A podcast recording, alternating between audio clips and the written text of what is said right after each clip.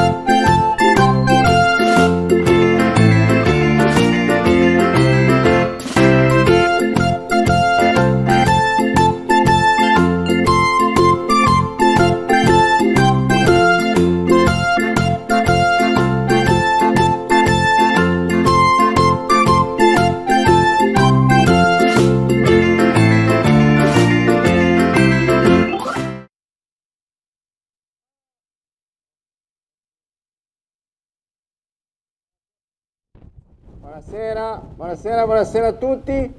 Benvenuti in questo 159esimo Follow the Flow del martedì. Scusate, sono rimasto un po'... Ehm, vi ho lasciato una settimana senza. Eh, ho, vista la situazione, non so se mi sentite. E oggi ve la dovete fare così, mi dispiace, ma vista la situazione internazionale ho risaputo che se stai di fronte a tanta gente devi usare la mascherina. Io visto che non mi fido più di tanto uso una mascherina seria. Tra l'altro vi misuro un attimo la febbre con lo scanner. Ecco. Sì. Avvicinati un attimo. Avvicinatevi uno a uno che ve la misuro così nel caso vedo se posso parlare senza. Sì. Chi è che ha la febbre tra di voi, eh? Ma che vi ho sgamato? Non è che mi volete infettare? No. Oh. Insomma, vi ho voluto mostrare che io ho la mascherina più grossa della vostra, come al solito. Sapete che avercela più grossa o più lunga fa sempre la differenza in questo mondo. C'avevo anche le altre pronte, però, insomma, volete mettere due mascherine povere con questa qui? Andate in giro con questa, fa un altro effetto. Oh, siete ancora vivi? Siete stati infettati da, sta, da sto coronavirus? Oppure no? Fatemi vedere cosa dite. Ah, visto che si parla di corone, dei virus, oggi stasera parliamo tra corone, re, madonne principi azzurri. Ci siamo. Eh... Sono allergico a San Valentino. Ah, già è vero, c'era anche l'allergia. È vero, a San Valentino. C'era San Valentino qualche giorno fa. Ah, ecco perché c'era tutta quella gente in giro. Che poi è vicino Carnevale anche San Valentino, cioè è molto simile. Ah, in quarantena e butta la chiave, dice Mr. Green. oh, comunque ragazzi, c'è da dire, sono stato, non so se mi, sì, mi sentite, dai, molto meglio senza maschera, no? Ok. Sono stato in giro un po' per, uh, per il sud-est asiatico e, e mi sono Peccato non avevo il telefono, il, la, la, videocamera accesa perché eh, quando sono sceso in Malesia ho, mi sono ritrovato davanti all'uscita proprio della, dell'aereo una scena da, da, film, da videogioco, da um, una cosa tipo Resident Evil, una roba del genere. Cioè, vi immaginate, scendete dall'aeroporto, scendete dall'aereo in una città, tra l'altro anche abbastanza piccola. Ci siamo ritrovati con sei persone, sei o sette non mi ricordo, vestiti con la, la tuta quella da Teletubbies, cioè quella da... da, quella da, in, da, infezione del... quelle che si trova nei film, che poi sono quelle che si dovrebbero usare nelle sale operatorie, quindi questa specie di de busta di plastica praticamente, con gli scarponcini tecnici da sala operatoria, con la, la mascherina, quella seria, non queste qua, ma quella seria da antitubercolosi o cose del genere, con gli occhialini, con la maschera, col termometro questo ma un po' più professionale.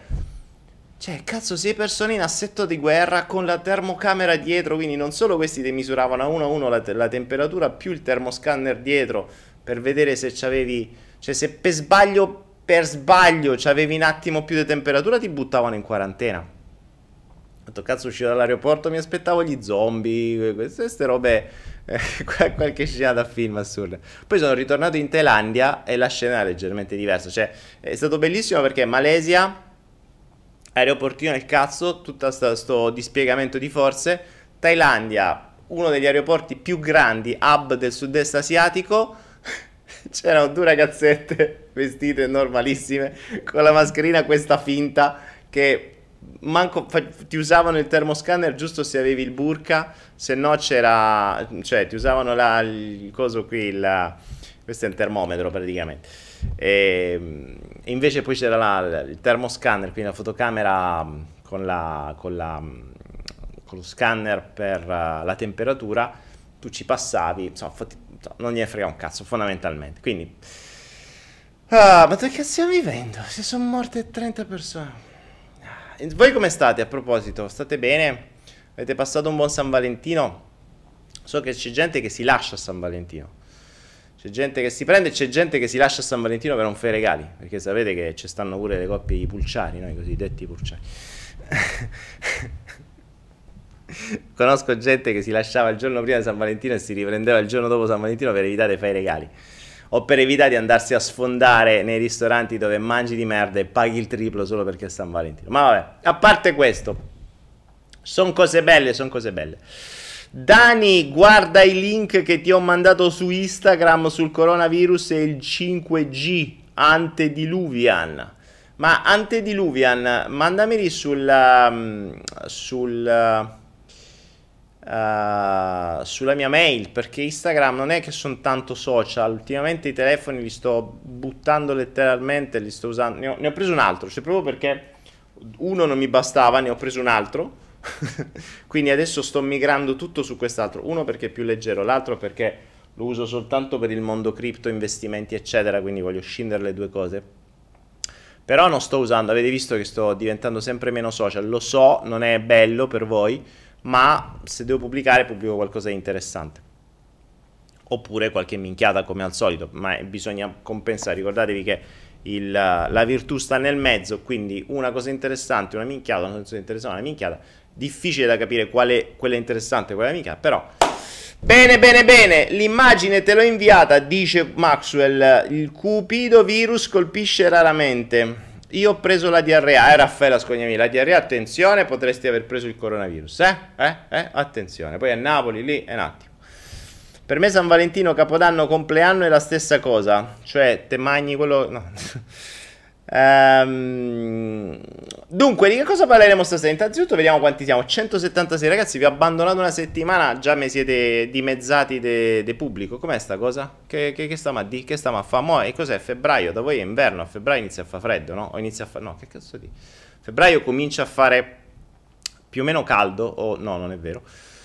Oh, sono un attimo fuori stasera, ragazzi. Scusatemi un attimo, devo rientrare nel, nel mio mood perché uno, ho il mare in tempesta che ogni tanto tira delle scosse telluriche alla casa, per cui si sento delle botte che sembra un terremoto e spero che non caschi casa. Nel caso in cui vedete mh, crollare tutto in diretta, sappiate che vi ho voluto bene, se non mi trovate sotto le macerie. Eh, niente, i flow resteranno come patrimonio dell'umanità, ci penserete voi a condividerli e a lasciare viva la mia immagine, se vi serve, se no, sti cazzi. Oh, di che cosa parleremo questa sera? Parleremo della sindrome da principe azzurro, su cui ho riflettuto qualche giorno fa, ehm, facendo riferimento anche a dei miei comportamenti. Però adesso ne parliamo, arriviamo prima a un po' di altre persone, facciamo arrivare un po' prima altre persone e poi ne parliamo.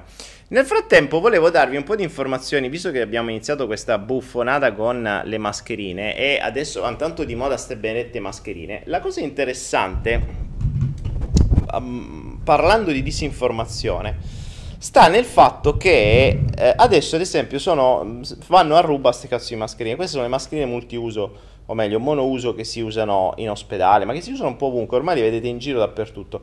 Eh, in aereo era un tripudio di mascherine di questo tipo qui che sono, cioè se le mettete, sono carine. Tra l'altro adesso stanno andando, le potete allargare pure, guardate, eh? sembrate proprio un infermiere così, quando andate in giro così, le scambiano per medico. Ci avete addirittura il cozzillo qui che si può mettere sul naso, che si adatta, odora pure di qualcosa, non so esattamente di cosa, però Ecco, mi si porta io pure gli occhi. Se vedete gli occhiali sono un casino le mascherine. Lo sto scoprendo adesso. Ecco, quando vedete queste mascherine qua, di cui adesso la gente va matta perché c'è un business della Madonna, c'è la corsa alle mascherine, non se ne trovano più manco a pagarle oro. Premesso che queste su e getta le dovessi usare una sola volta, poi buttarle e ve le dovrebbero tirare veramente dietro perché sono, sono robine da niente. Ora, questa mascherina mh, non serve una minchia. Cioè, stanno facendo la corsa a comprare queste mascherine inutili, ma sono letteralmente inutili. Per cui non solo c'è una disinformazione alla Madonna, non solo c'è un battage pubblicitario, una propaganda su sto cazzo di virus che sinceramente non ha senso perché sono morti quattro gatti come al solito, perché la stessa cosa era per la SARS, la stessa cosa che era sempre lo stesso virus, praticamente leggermente modificato sì, ok, sono morti 300-400 persone, ma raga, non è ne muoiono molti di più di alcol e di fumo tutti i giorni? Cioè, eh, non è che appena scendi da un aeroporto, se sei un fumatore, ti mettono in quarantena e ti menano a batoste, a ammazzate con le mazze da baseball sulla schiena finché non smetti per 40 giorni. Eppure ne muoiono di più. Quindi, di che cazzo stiamo parlando? Cioè, perché davvero non rendiamo un'epidemia eh, il, le cose che veramente uccidono e per un cazzo di virus che poi cioè, è un virus dell'influenza. Ah, le statistiche dicono che ha il 2% di mortalità, cioè quello che ha la normale influenza. Muore chi è già cagionevole di salute. Se andate a vedere chi è morto, insomma, bene o male, è, lo, è più o meno la stessa statistica muoiono eh, le persone di influenza ogni anno. Certo che se sei un vecchietto, stai già con piede nella fossa e te vi l'influenza, rischi che ci resti. Ho capito.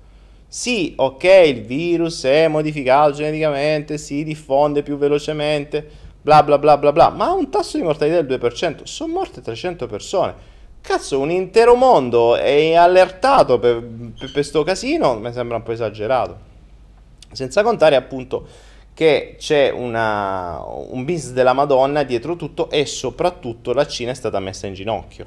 Perché poi il, il giochino ne abbiamo già parlato, ma eh, sarà, ma sto virus c'ha, c'è la sfiga, ci vede benissimo, perché cacchio, un virus che esce, guarda caso, in una città più grande della Cina, guarda caso, una settimana prima del Capodanno cinese, guarda caso, prima che da quella città i cinesi se ne vanno e se ne ritornano nelle loro zone in tutto il mondo per le loro vacanze, che sfiga, cazzo, mi sembra proprio il posto esatto, perfetto per diffondere una malattia, ma più che una malattia diffondere della uh, quello che nelle criptovalute viene chiamato food, cioè un uh, fierce and fierce, insomma la paura, paura indiscriminata di, di, quello che sta accadendo. E, e fomentata da, um, da, dalle cagate che dicono in televisione. Eh, tra l'altro non danno neanche informazioni valide perché ad esempio ora tutta sta gente mm, vedevamo in aereo eh, su sotto le 400 persone tutti quanti con queste mascherine soltanto io e qualche altra persona eravamo senza ma non hanno senso non hanno senso perché queste mascherine qua per esempio servono e sono quelle che in Asia usano spesso ma non le usano perché hanno mh, paura di essere infettati da voi, le usano per rispetto a voi. Perché se vedete un asiatico usare questa mascherina normalmente, non in caso di pandemia eh, promozionale, se vedete asiatici con queste mascherine, vuol dire che loro sono raffreddati, hanno la tosse, hanno il cimurro, qualcosa, e per vostro rispetto si mettono questa mascherina per evitare di infettarvi. Quindi questa serve per far sì che il, le vostre goccioline, i cosiddetti droplet, queste cazzo di goccioline che voi emettete dalla bocca quando starnutite, quando tossite, quando respirate, quello che è, si fermino qua dietro e non vadano in giro a fare danno agli altri. Perché restano nell'aria per un periodo, per un, sono piccole gocce di vapore poi fondamentalmente. Quindi quelle possono infettare, ma questa qui non vi salva se c'è una di quelle goccioline in aria. Serve questa almeno che è quella col filtro al carbone e con sto, sto cazzillo qua davanti. Quindi, venisse almeno detto, venisse almeno detto, perché vedere tutta sta gente con ste mascherine è ridicolo, che se sapessero, soprattutto gli occidentali, che non sanno manca che serve, se sapessero che queste non servono a niente, eh, cioè se io vedo gente con sta mascherina, per me sono tutti infetti. Per me sono tutti infetti che vogliono evitare di, di, di, di infettare me. Quindi se ce l'hanno loro io sto a posto ma in realtà se avessi davvero paura io dovrei avere una di queste, oppure se volete una di queste, insomma, però questa, insomma, questa è una mascherina un po' più figa, ma queste sono quelle da, um, uh, dei vapori organici, ancora meglio, sono quelle che si usano nei forni da carrozzeria per evitare vernici e cose varie, quindi un po', un po diverso da, se proprio da intossicazione, filtro al carbone attivo di quelli belli pesanti rispetto a questa qui che non è niente. Ma ovviamente, guarda, se sapevo che in Malesia mi aspettava quella, quella, quell'accoglienza, sarei andato con sta mascherina. Volevo vedere cosa mi dicevo. Comunque, insomma, se avete veramente paura, procuratevi una mascherina del genere, di quelle con i filtri seri. Eh, quel, queste, queste qua normali non servono un cazzo. vi ho dato pure un'informazione in più che come al solito la televisione non vi dà e, eh, e via. Oh, vediamo, siamo 213 persone. Bene, bene, questa sera siamo un pochini, eh. vi, ho, vi ho abbandonato un attimo e... Intanto accendiamo la mia brava bottiglietta H2. Vi ricordo nel frattempo che siete ancora pochi che intanto la bottiglia H2 è sempre disponibile su anaera.net eccetera eccetera che è quella che serve per idrogenare e che forse scarica perché dovrei ricaricare eh, invece volevo ricordarvi che il 5 luglio ci sarà l'unica mia apparizione dal vivo, come se fosse tipo l'apparizione mariana, l'apparizione della Madonna, queste cose qua. l'apparizione del guru. Sapete che qualcuno crede che io sia un guru? Boh però non è vero ovviamente, non, non, non, non, non prendete sul serio. Comunque sia, mh, mm, sarò presente il 5 luglio a Torino per fare l'unica versione del Flow Lab del 2020 dove eh, rivedremo e correggeremo quello che abbiamo già fatto a eh, Torino e Roma l'anno scorso, aggiungeremo un po' di cose nuove, ma soprattutto poi nella parte finale, quindi verso sera, Dopo, in una sessione suppletiva, mh, mm, per chi vorrà restare, vi darò un po' di informazioni in più sulle ricerche sulla salute che stiamo portando avanti. Eh, un po' di più perché mh, mm, su quel materiale ci sarà un vero e proprio corso a parte, perché c'è davvero tanta roba da dire. Quindi vi darò qualche spunto veloce in maniera da darvi qualche informazione in più, vi porterò le analisi, vi porterò i dati, vi porterò gli esperimenti e poi magari vi rimanderò a approfondimenti che spero saranno già pronti, che comunque saranno pronti subito dopo. Ehm, nel frattempo stiamo preparando le nuove versioni dei Flow Life, dove cominceremo a trattare eh, argomenti ben specifici, a, a estrapolarli mh, come si deve a dare informazioni di un certo tipo, darvi modo di fare approfondimenti, ma soprattutto darvi delle soluzioni. Ricordatevi che mm, non serve creare un problema finché non si può dare anche una soluzione. La soluzione, per quanto mi riguarda, è qualcosa che... Mm, allora, con il Flow Life sapete che l'obiettivo è quello di allungare la, la nostra vita, ma soprattutto allungare, la, o meglio, migliorare la qualità della vita. Quindi prevenire e restare in salute piuttosto che andare a risolvere un problema di salute. Eh, per quello che sto vedendo nel mondo e soprattutto in Italia, la cosa migliore, o meglio, la cosa più importante che dovremmo fare, dovrebbero essere istruiti i bambini sin dall'inizio, i genitori e poi i bambini, è quella di non arrivare mai ad ammalarsi. Perché se, se, se ti ammali è già tardi. Mm, non è, sapete come è molto meglio non romperlo un piatto piuttosto che una volta che è rotto cercare di, eh, di, rimetterlo in sesto. Non tornerà mai come prima. Poi sì, ci dicono i giapponesi che puoi mettere la colla dorata per cui diventa un'opera d'arte. Sì, mm, insomma, eh, un piatto dorato può diventare un'opera d'arte. Un corpo sfonnato non è un'opera d'arte, è un corpo sfonnato che non rimettete più in sesto. O che più andate avanti nel tempo e con l'età, più diventa difficile da risistemare nel momento in cui ci sono stati danni e non sempre i danni possono essere totalmente sistemati. Quindi la soluzione non è arrivare ad ammalarsi, ma non ammalarsi del tutto. Per fare questo però non solo dovremmo avere delle, delle conoscenze che non ci vengono date, eh, dobbiamo andarle a cercare come al solito dove ci dicono di non cercarle, perché ricordiamo che il sistema ci vuole ammalati e ci vuole eh, stressati e ci vuole che non rompemo le palle. Per cui il nostro obiettivo con i Flow Life è quello di mh, acquisire noi le informazioni di cui abbiamo bisogno e testarci noi e porre rimedio noi prima ancora di andare dal medico. Perché ricordiamoci che per il medico noi siamo un numero nella maggior parte dei casi.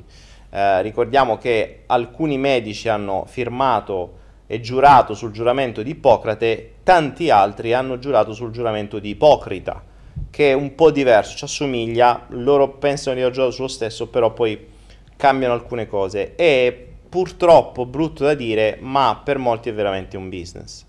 Uh, sono veramente pochi medici che lo fanno col cuore, con la loro missione, con il vero obiettivo di salvare le vite alle persone. Mm, ci sono, non me ne vogliano, ci sono, li conosco, c'è gente che davvero salva vite e che lo fa con passione. Ce ne sono tanti altri che non ti guardano neanche in faccia quando passano in corsia e per cui sei, leggo una cartella, ti danno la medicina e sta a posto così.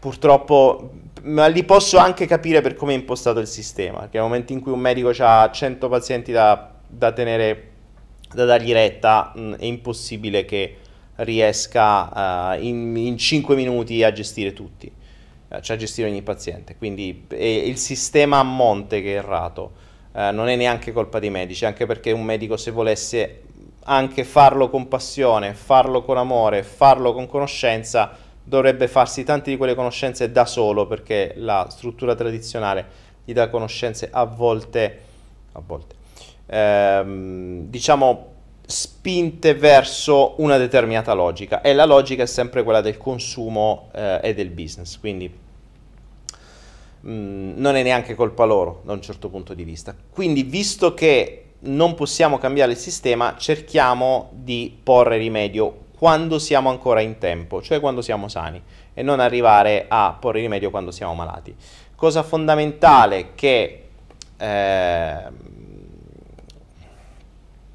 eh, cosa fondamentale che, su cui dobbiamo ragionare è quello che io purtroppo non ho mai fatto, per questo cerco di, di, mh, di spingere voi a farlo per evitare di fare gli errori che ho fatto io, ovvero quello di avere il valore salute ultimo nella nostra scala di valori.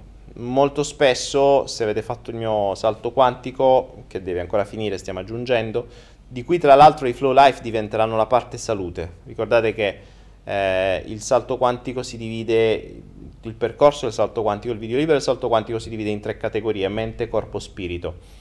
La parte mente l'abbiamo già strutturata per bene ed è già abbastanza avanti, continueremo anche lì. La parte corpo diventeranno i flow life, la parte spirito ci sono gli flow. Quindi stiamo integrando tutto all'interno dei flow mi vengono meglio in diretta, poi li scindo e li metto dentro il salto quantico per quello che può servire. E quei flow life diventeranno la parte del corpo. E l'obiettivo sarà appunto quello di prevenire, ma soprattutto di, mh, mm, come vi dicevo, se avete fatto il, la sezione sui valori, dove i valori sono ciò che è importante per noi, no? ricordate i bisogni sono ciò di cui abbiamo bisogno, i valori sono ciò che, che, è importante per noi, le credenze, ciò che crediamo che sia vero o falso, eccetera. E ciò che è importante per noi, in genere, la società ce lo mh, impone infognandoci di informazioni mh, false e soprattutto eh, manipolate e nella maggior parte dei casi fino a una certa età le persone hanno come obiettivo la carriera, il successo, il sesso, la famiglia, la relazione, eh, il denaro, tutte queste robe qua. E finché sei sano, la salute te ne freghi altamente. Perché? Perché se non te ne fregassi, cioè se il valore salute fosse tra i primi posti o al primo posto, avresti uno stile di vita completamente diverso. Invece che succede? Che il valore salute balza al primo posto solo di fronte a un trauma, o quando ti ammali, o quando qualcuno dei tuoi cari si ammala, come è successo per me.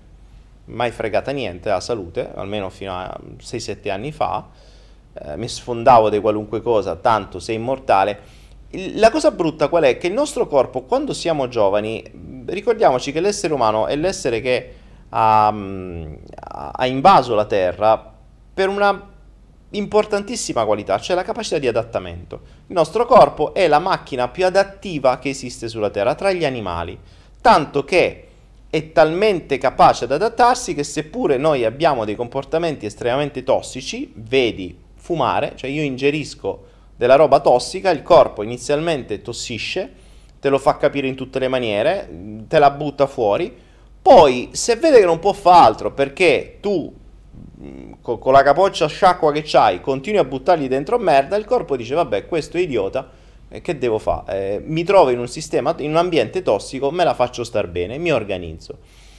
Non è che questo sia salutare, il corpo si adatta, si adatta però, non è che sta bene, solo che adattandosi mh, nell'arco del tempo poi paghi le conseguenze Quindi questo vale per il fumo, vale per l'alcol, vale per la droga, vale per il cibo, che magari il fumo, perché detto tra noi muoiono molte più persone di cibo spazzatura piuttosto che di coronavirus. Quindi le mascherine sarebbero da metterle a tutti, ma non per l'aria, per il cibo. Così più ci avete queste addosso, meno magnate e sarebbe molto più utile, farebbe molto meglio e farebbe molte più persone sane, si risparmierebbero molti morti. Non ci dimentichiamo che buona parte dei morti che abbiamo sul nostro pianeta come esseri umani sono causa infarto, spesso e volentieri dovuto al cibo, e malattie autoimmuni, diabete, cazzi vari, sempre dovuti al cibo. Quindi la vera pandemia è l'invasione di cibo spazzatura che, non solo di cibo spazzatura, ma anche eh, di cibo non spazzatura trattata con spazzatura. Quindi ce n'è, mm, ce n'è da, da, dire. Ed è tutto questo su cui stiamo lavorando con Swiftflow Life. C'è veramente tanto tanto materiale uh, da fare. Stiamo preparando il, uh, il, prossimo Flow Life. Spero a brevissimo, entro febbraio, magari di riuscire già ad averlo pronto. Mm, ci sarà una sorpresa. Vi daremo degli strumenti pratici, vi daremo dei tester, vi daremo delle cose per poter uh, non aspettare quella volta ogni tanto in cui fate l'analisi del sangue, ma diventare eh, capaci di poter fare le cose da voi. Questa è una cosa fondamentale, perché chi fa da sé fa per tre. Sinceramente è molto meglio arrivare, non bisogna essere esperti di tutto, ma bisogna essere almeno bisogna almeno sapere un po' di tutto, così che non siete totalmente ignoranti, che non vi bevete qualunque cagata vi dicono. Quindi Silvia Luna dice, quindi l'argomento sono le malattie. No Silvia Luna, l'argomento di oggi è la sindrome da principe azzurro. Di cui adesso inizieremo a parlare. Oh, allora, sindrome da principe azzurro. Questa sera parliamo della sindrome da principe azzurro, che secondo me molti di voi hanno avuto o hanno ancora. Chi è il principe azzurro? Questo è uno schema che ho identificato nella mia vita, ne parlavo già durante i, i Flow Lab fatti a Roma e a Milano e a, a Torino l'anno scorso. Mm, e avevo identificato un mio schema che mi porto avanti sin dall'inizio dei tempi, cioè sin da quando avevo 18-19 anni. La sindrome del principe azzurro presuppone che voi vi sentiate i salvatori degli oppressi cioè, vedete un oppresso, un oppresso dove per oppresso si può intendere eh, qualcuno che mh, mm, sta vivendo delle ingiustizie, eh, qualcuno che sta vivendo una vita di merda, qualcuno che è malato, qualcuno che eh, ha delle sta sotto psicofarmaci, qualcuno che ha una famiglia pessima, qualcuno che non ha una famiglia, qualcuno che qualcuno che in qualche modo è in una situazione disagiata.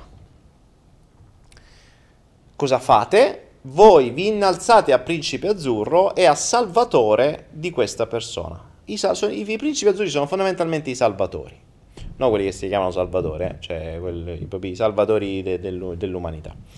Questo perché? Perché per quanto mi riguardava, il fare il salvatore degli oppressi o fare quello che aiuta la gente, mh, mm, mi dava soddisfazione. Partiamo sempre da un, da un complesso di inferiorità. Ok? Io mi sento inferiore, mi sento sfigato, mi sento non valido, non capace, non abbastanza, eccetera. Non solo, quindi partiamo da un complesso di inferiorità e partiamo anche da un bisogno di cura.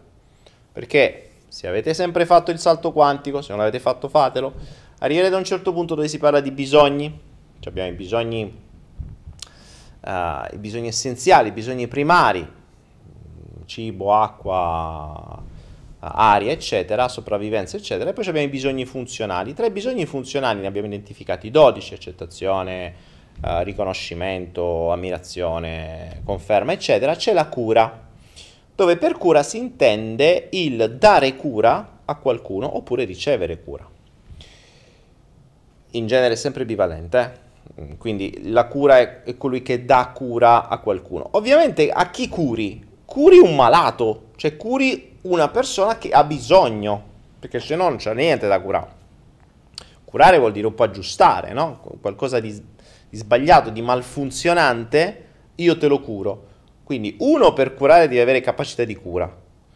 E, due, eh, devi riuscire a risolvere quel problema. Quindi è vero che da un certo punto di vista la cura torna utile perché ti porta con l'attenzione all'altra persona, ti porta ad esempio a fare professioni che possono essere quelle del medico. Ecco, un medico, un infermiere, un OS che ha un, uh, un, bisogno di cura probabilmente lavora in maniera ben migliore di un infermiere, un medico che ha il bisogno di ammirazione, per esempio, o che ha il bisogno di accettazione, o che ha il bisogno di riconoscimento. Perché la cura tende appunto a portare attenzione al malato, qualunque esso sia, e dargli l'assistenza necessaria. Questo però quando si va a tramutare in, ehm, nelle relazioni si può, si può tramutare nel, in quella che poi ho identificato come sindrome del principio azzurro, ovvero vado a trovarmi la persona in stato di bisogno di cura per andarla a salvare. Mm, io mi sono reso conto che buona parte delle mie relazioni, non soltanto attenzione alle relazioni, quando io vi parlo di relazioni, se non ve lo specifico, non sono soltanto relazioni uomo-donna, neanche uomo-uomo, non sono gay, ma non posso dire qui su YouTube, eh, non, non, bisogna fare distinzione razziale. Mm, ma vi parlo di relazioni di qualunque tipo, quindi soci, dipendenti, amici, qualunque roba.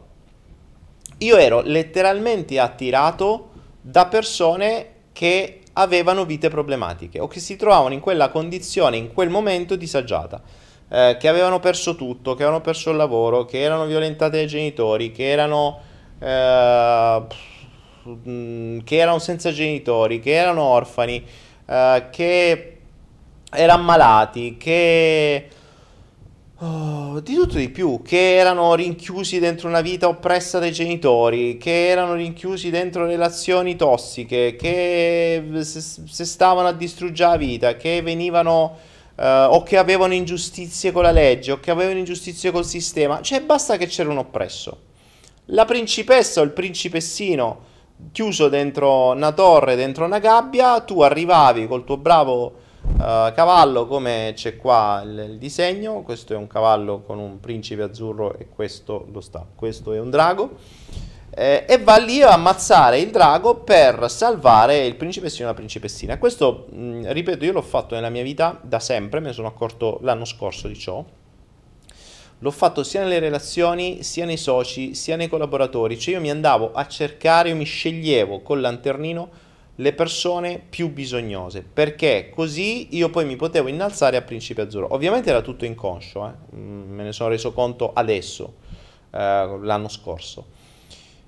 E, ehm, e non fa bene, non fa bene perché non solo la, la, il principe azzurro può essere all'interno delle relazioni, ma ho visto schemi da principe azzurro anche ad esempio tra genitori e figli.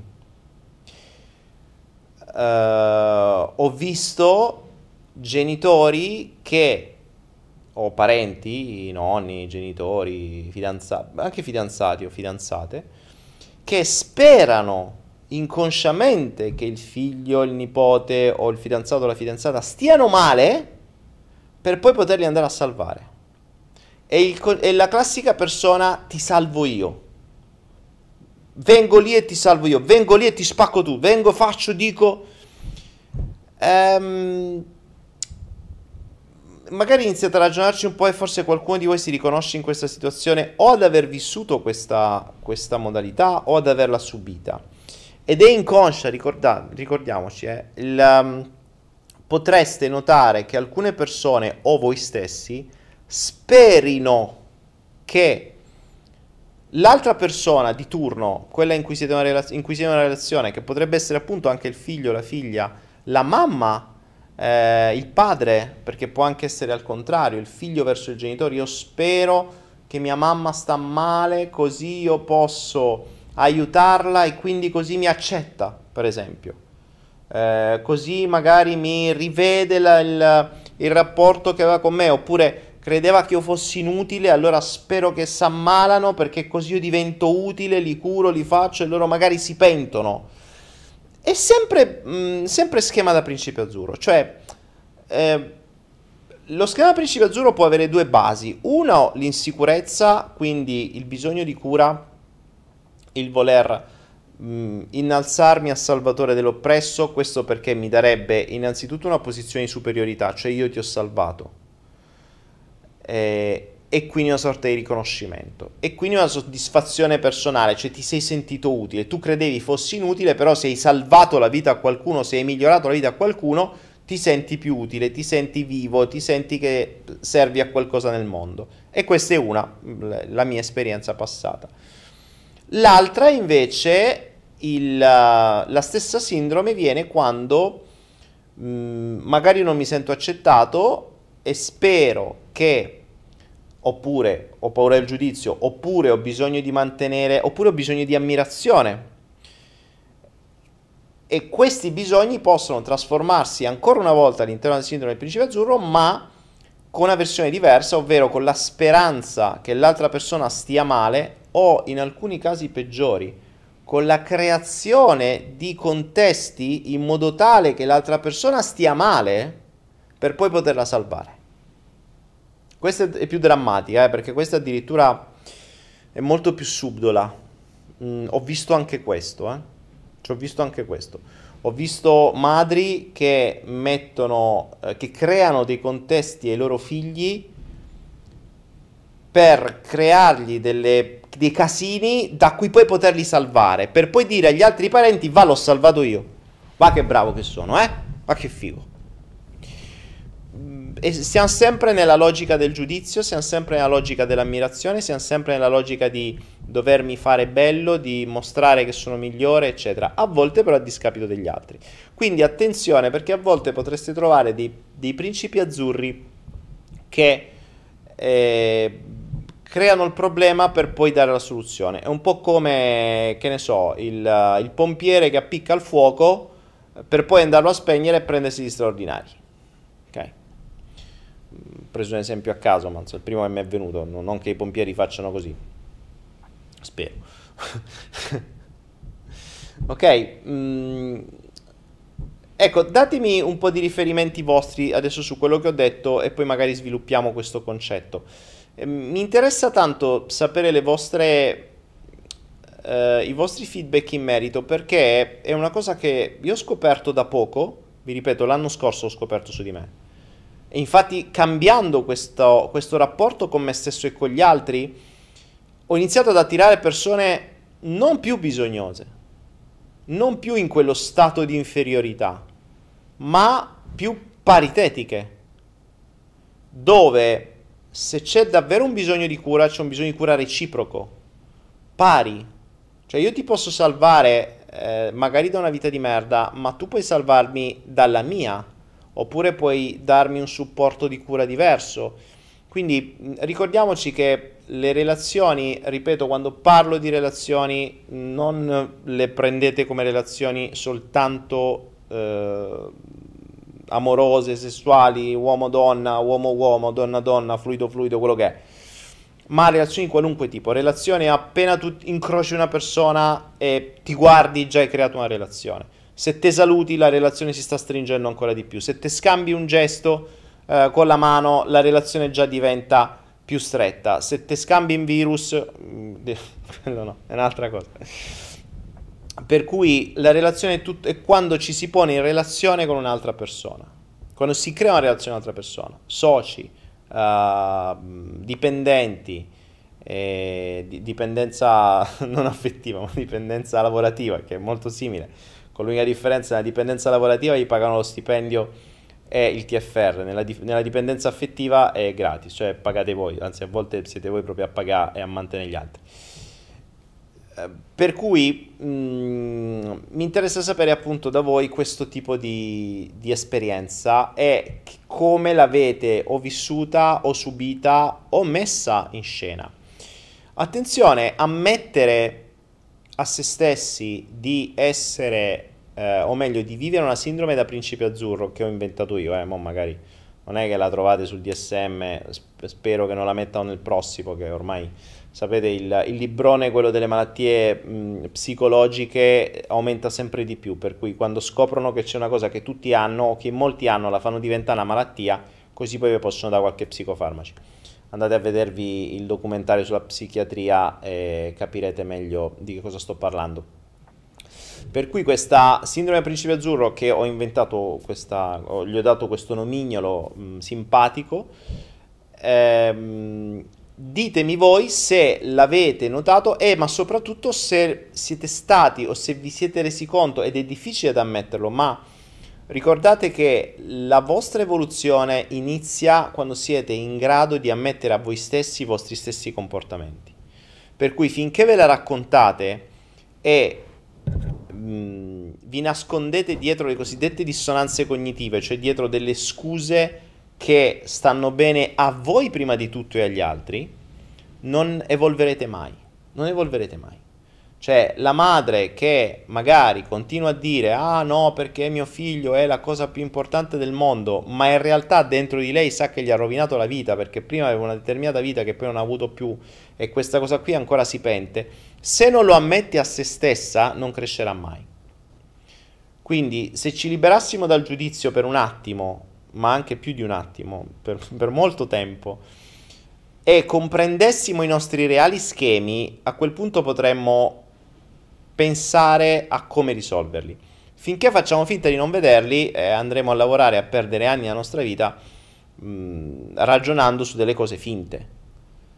Quindi il primo passaggio dell'evoluzione, l'ho sempre detto, è la conoscenza di noi stessi se riscontrassimo all'interno di noi la voglia di uh, vedere che le, nostre, che le persone che ci stanno vicino stanno male o stanno in difficoltà per o avere ragione e poi salvarle, ecco ci troviamo in una, in una sindrome del genere. Eh, non è carina perché sappiamo benissimo che le nostre intenzioni sono mh, creatrici e soprattutto attirano gli eventi, per cui potremmo letteralmente eh, creare una sorta di macumbe.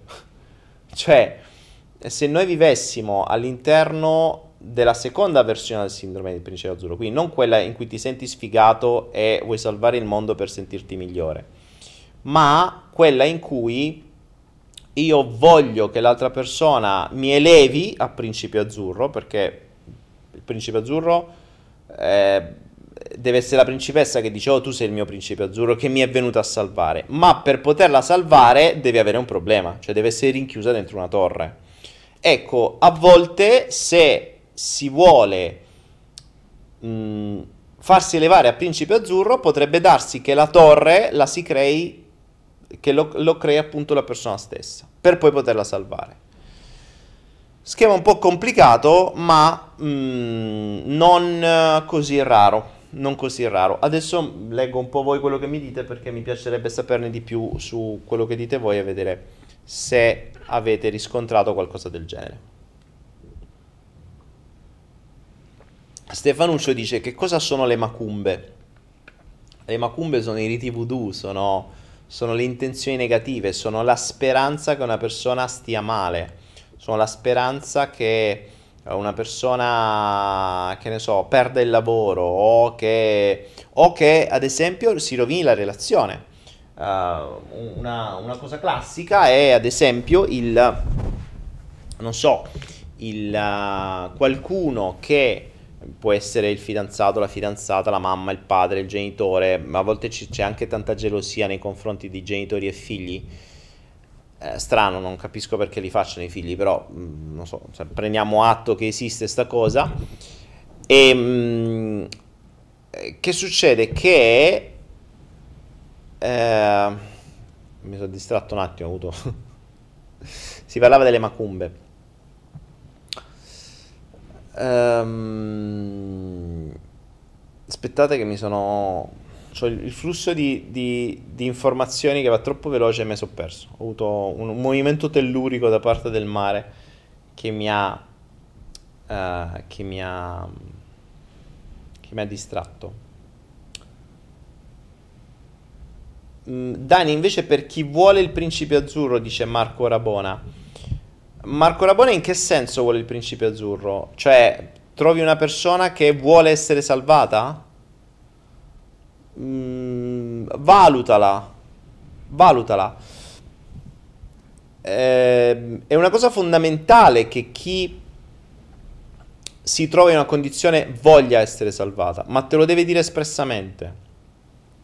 Questo l'ho pagata mille volte a mie spese, mille, sin dall'inizio dei tempi. Sin da quando avevo 20 anni è stata la mia prima esperienza e avrei dovuto capirlo, ma non l'ho capito, l'ho capito 20 anni dopo. Chi si trova in una condizione di mm, malessere deve chiederti espressamente, ma io glielo farei proprio scrivere e firmare, non chiederti espressamente, cioè me lo, deve, me lo devi scrivere. Devi dire io ti autorizzo ad aiutarmi oggi, data, nome, io sottoscritto, e trovandomi nella condizione di uh, vivere una vita di merda perché sono senza lavoro, senza genitori, senza una casa, vivo sotto un ponte, eh, vivo di stracci, ti autorizzo a fare tutto quello che reputi necessario per migliorare la mia vita e aiutarmi. Data firma. Allora, se me lo firmi con quel pezzo di carta, ti aiuto. Lo so che sembra un po' surreale, ma non lo si fa. E poi un'altra cosa che spesso accade quando una persona non ti ha mai chiesto di essere aiutata è che tu butti anni della tua vita per fare di tutto per aiutarla e poi te la ritrovi contro. E qui vi riporto al padre di tutti i video, nonché alla storia delle due barche eh, vissuta più e più e più e più volte. Perché se siete voi a decidere che una persona ha bisogno di aiuto e la persona non ve lo chiede e non, lo, non vi autorizza, ma in maniera davvero esplicita, potreste ritrovarvela contro. Perché ricordatevi che la persona che sta in uno stato di bisogno in quel momento è disposta a tutto. La storia delle due barche, ve la ricordo la storia delle due barche nonché il padre di tutti i video, mm, ma nel momento in cui voi l'aiutate a uscire fuori dal bisogno, ritorna a essere quella che era prima. Ma se voi non sapete come era prima, non potete immaginare come potrebbe diventare. Quindi, metti che la principessa che voi incontrate, eh, o meglio, che voi vedete lì chiusa nella torre, fantastica, bellissima, wow, adesso la salvo io, voi la conoscete la incontrate chiusa dentro una torre. Chiusa dentro una torre all'interno di una gabbia, quella principessa ha bisogno di voi perché deve essere salvata, ma non sapete che cos'era prima. Perché magari prima era una strega cattiva e se è una strega cattiva è stata messa in quella torre per evitare che faccia malefici in giro. Ma voi non lo sapete, la strega si trasforma in una bellissima principessa e convince il principe azzurro a salvarla, lui eh, sfodera la sua lancia e sfida a singolare tensione il drago, gli arriva, lo sfiletta in pancia, arriva su, si fa lanciare i capelli biondi della principessa, si arrampica, apre la torre, la libera, se la porta a cavallo e poi questa, una volta liberata, si ritrasforma in strega, si ammazza il principe azzurro, si magna il cavallo e, e diffonde il coronavirus all'interno del reame. Ma questo lo scoprire soltanto dopo. questo lo scoprire soltanto dopo. Quindi, qui vi riporto appunto a, a, quello che poi dicevo all'interno del padre di tutti i video. Mm, ecco perché vi dico, prima di innalzarvi a Principe Azzurro e prima di salvare la principessa di turno, principessa, principe, quel che è, eh, f- parliamone cioè, mh, oggi come oggi, se io arrivassi con il mio cavallo sotto una torre e una principessa mi dicesse salvami, un attimo, facciamo un po' di test. Parliamone. salvami perché? Perché stai là dentro? Chi te ci ha messo? Come mai hai attirato quella gabbia? Perché stai dentro una torre irraggiungibile? Qual è il senso? Dov'è il beneficio secondario di quella torre irraggiungibile? Che cosa accadrebbe se poi fossi liberata? Che facevi prima che venissi messa nella torre? Insomma, prendiamo un po' di informazioni, ma soprattutto facciamoci davvero firmare una, una manleva al, al farsi aiutare. Oh, vediamo cosa dite. Mm, forse non sono anni buttati perché il chakra del cuore si ricarica con il dono dell'aiuto che finisce per aiutare noi stessi più che gli altri che poi sono liberi di odiarci o di amarci. Alezzina, eh, sì, allora non sono mai, da un altro punto di vista, non sono mai anni buttati perché sono comunque esperienze. Diciamo che la stessa esperienza e lo stesso insegnamento, tu hai la facoltà di apprenderlo in un anno, in un mese o in 15 anni. Questo è il nostro libero arbitrio, esattamente come la scuola. Ogni classe della nostra scuola serve a qualcosa. E la tua scelta, però, il tuo libero arbitrio è studiare e superare tutto in un anno o non studiare ripetere la prima un anno, due, tre, quattro, cinque, dieci. Conosco gente che ha ripetuto lo stesso anno per 10, 12, 13, 14 anni. Mm, un po' decoccio, eh, capito? Quindi è vero che non sono... Allora, li, l'esperienza non è mai tempo buttato, è la e restare all'interno dell'esperienza senza coglierne il messaggio e l'insegnamento che è tempo buttato. Cioè, io potevo capire una cosa in un anno, ce ne ho spesi tre, i due dopo sono buttati. Tanto l'avevo già capito. Ma, attenzione, c'è da dire un'altra cosa, Alezzina, che, diciamocelo chiaramente, buona parte di noi, e facciamo un riferimento al nostro passato, che ha vissuto determinati tipi di relazioni, dove ripeto per relazioni non intendo solo relazioni amorose, ma io intendo anche relazioni di società, relazioni di dipendenza, relazioni di uh, affari, relazioni di, mm, uh, di, di, appunto di soci, di partnership, di quel che è.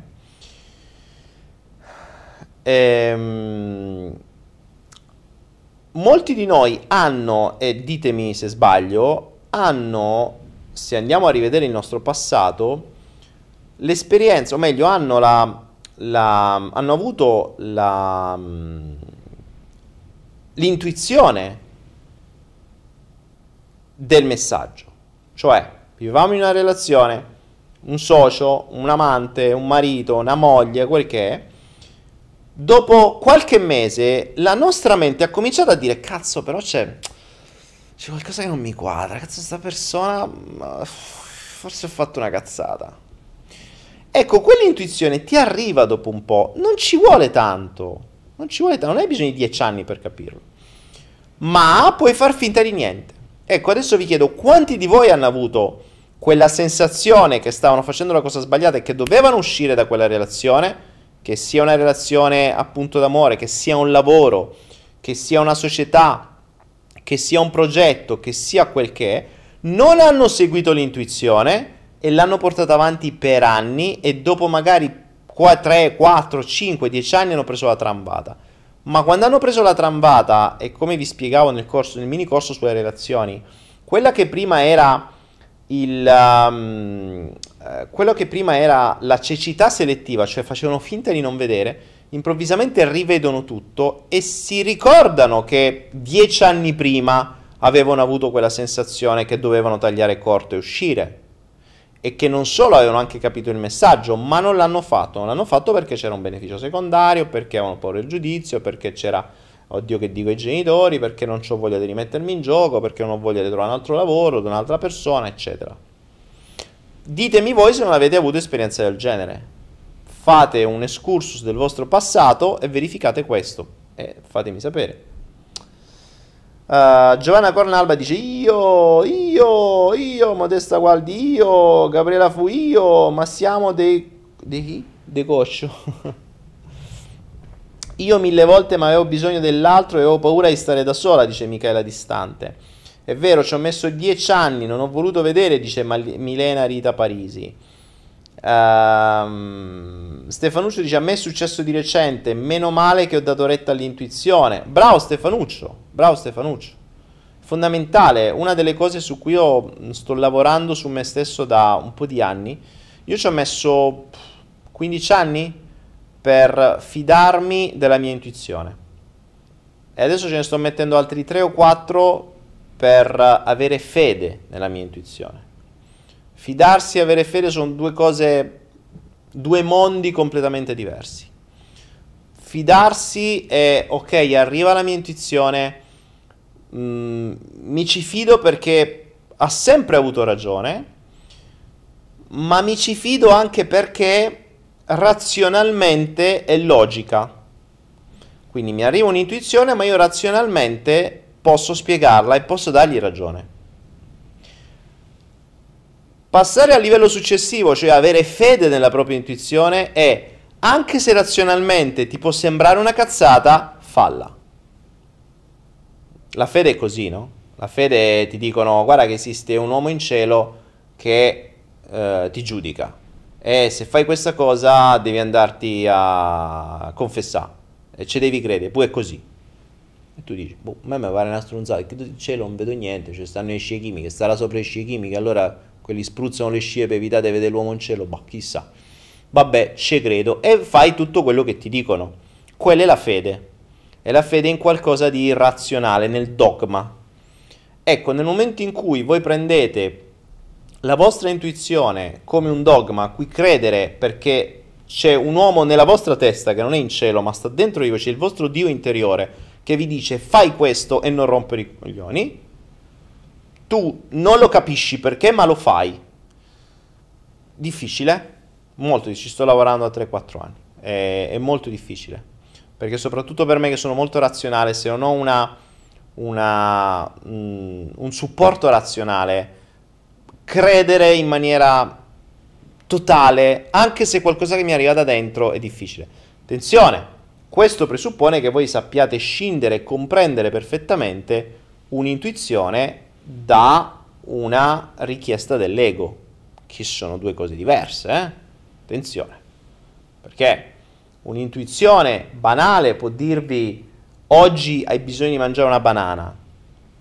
Una richiesta dell'ego ti dice oggi hai bisogno di farti due cornetti e tre cappuccini perché hai bisogno di energia e ti serve davvero. Perché tra l'altro la richiesta dell'ego te la, te la spiega pure, cioè te la racconti.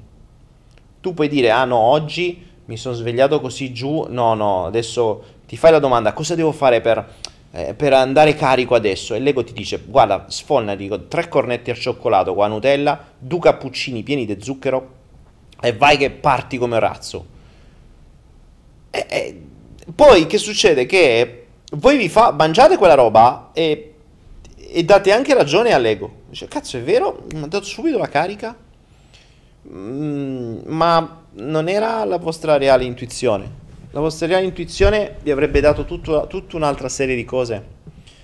E va... La prima cosa che va compresa all'interno di noi e non è per niente facile e scindere la voce dell'ego dall'intuizione più profonda. Vi ricordate la storia del, del, del filo di seta dell'anima o di quell'uomo nella vostra testa, del vostro Dio interiore, della vostra divinità interiore, che vi sussurra, che, mh, che vi tiene legati con un filo di seta al vostro polso, e che quindi quando vuole farsi sentire tira sto filetto di seta, eh, sì, ok, ma è un filetto di seta, rispetto al vostro ego che ha una catena, a, non c'è una catena fatta bene, ma una catena a, a maglie belle pesanti d'acciaio legata al collo. Quindi, mh, allora, se siamo in assoluto silenzio, la nostra anima, la nostra divinità interiore, riusciamo anche a sentirla perché ci sussurra ci strattona leggermente con questo filino, ma se non stiamo in silenzio, ciao, cioè il nostro ego basta che tira un attimo la catena, ci porta via dove vuole. E soprattutto l'ego strilla. Ecco perché io continuo a dire alla base della nostra conoscenza, del nostro autoascolto, c'è il silenzio interiore, che è quello che il sistema fa di tutto per toglierti. Cioè, in un mondo in cui noi evolviamo in silenzio, il sistema ci crea mille modi per avere casino in testa. Dalle distrazioni, dai social media, dal telefonino, dalle notifiche, dalla televisione, dal caos attorno, dalle telefonate, dai messaggi, E alla fine quanto tempo stai in silenzio con te stesso? E ne sei capace soprattutto di stare in silenzio con te stesso? Perché nella maggior parte dei casi, io l'ho vissuto per anni, appena chiudevo gli occhi era un delirio nella mia testa. Cioè c'è gente che deve prendersi psicofarmaci per dormire, ansiolitici, perché appena stai un attimo da solo vai in ansia per non si sa esattamente cosa. Ognuno ha il suo. Proiezioni di cose che nella maggior parte dei casi probabilmente non esistono o comunque sia che potrebbero essere risolte se non fossimo in uno stato di stress. E insomma, non è così facile. Allora, vediamo un po'.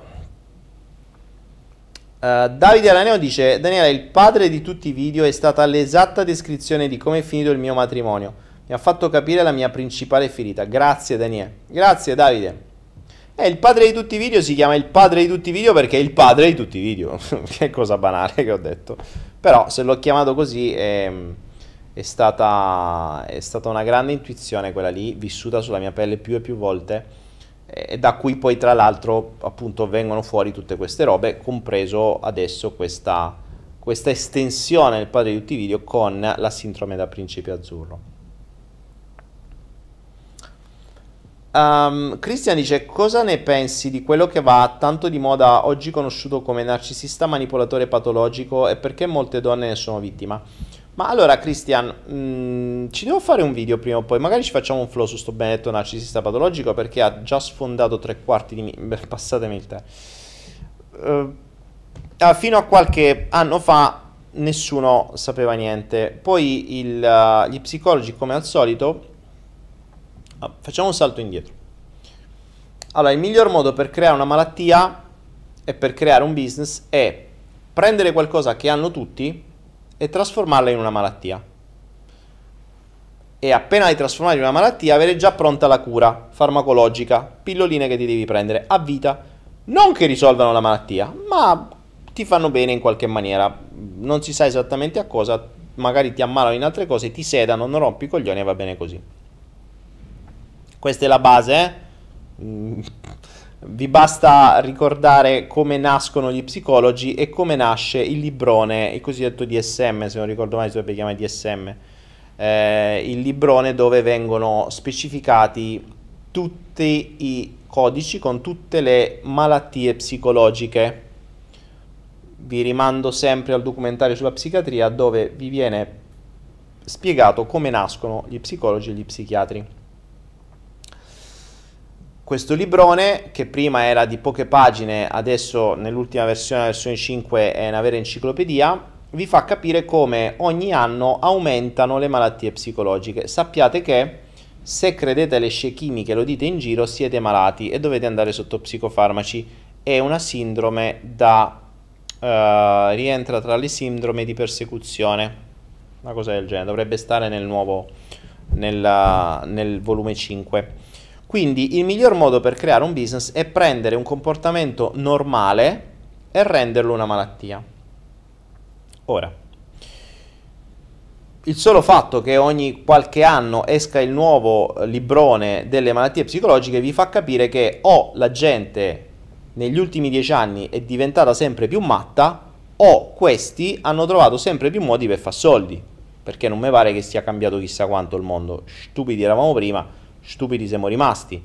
I comportamenti, bene o male, sono sempre questi. Ora, narcisista patologico, che affronteremo prima o poi più avanti, è, di, è, è il perfetto modellino di questo schema. Il narcisista patologico è una persona tendenzialmente selfish, cioè autoreferente, ehm, egoistica, egoica, egoistica quello che si sente che può fare tutto, che si sente Dio, Gesù Cristo, io sono meglio, io sono forte, io devo soltanto rapportarmi con determinato ceto, io, uh, io, io, io, io, io, io, io, io, io che non me ne frega un cazzo degli altri perché io vengo prima.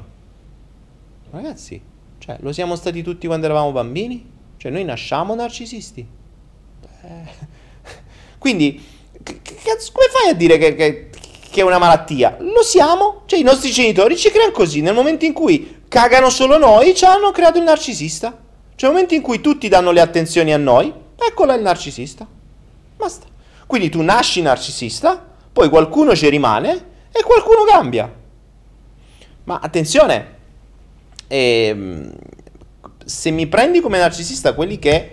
Ma se ci pensate, il bambino non è che quando... se c'ha fame non gliene frega assolutamente niente se la mamma sta male, piange perché vuole mangiare. Tipico comportamento da narcisista. Vogliamo mettere sotto psicofarmaci tutti i bambini? Sono narcisisti? Cazzo, guarda, non si rende conto che la mamma sta male. La mamma ha bisogno di dormire che domani deve lavorare. Sto stronzo narcisista mi si mette a piangere alle tre di notte che ha fame e se ne frega altamente dei miei bisogni, cazzo. Cioè, e allora? Lo mettiamo sotto psicofarmaci? Non fate bambini? Vi alzate alle tre di notte, gli date da mangiare, avete creato il narcisista. Quello capisce che tanto lui viene prima di tutti e gli altri sono al suo servizio. Basta. Poi cresce e dice, è un narcisista patologico. Ma pensa al cazzo. Ovvio. A questo ci aggiungete che il sistema vi fa 7000 fuffacorsi in cui dite tu sei grande, tu sei figo, tu puoi tutto, tu sei Dio, quello che vuoi ottieni, c'è la legge d'attrazione, c'è sta, tu sei un uomo di successo, tu sei una donna in carriera, tu devi, tu puoi, tu fai, fai, fai. E allora la mamma prima ti ha creato così, il padre ti dà l'attenzione, i motivatori ti motivano. Non vi lamentate che siamo pieni di narcisisti, cazzo. Cioè, e allora a questo punto tu sistema me li crei e poi me li fai diventare pure una malattia? E allora dillo. Eh, cioè, è stato fatto con dolo. Però sto giochino è palese. Vedete?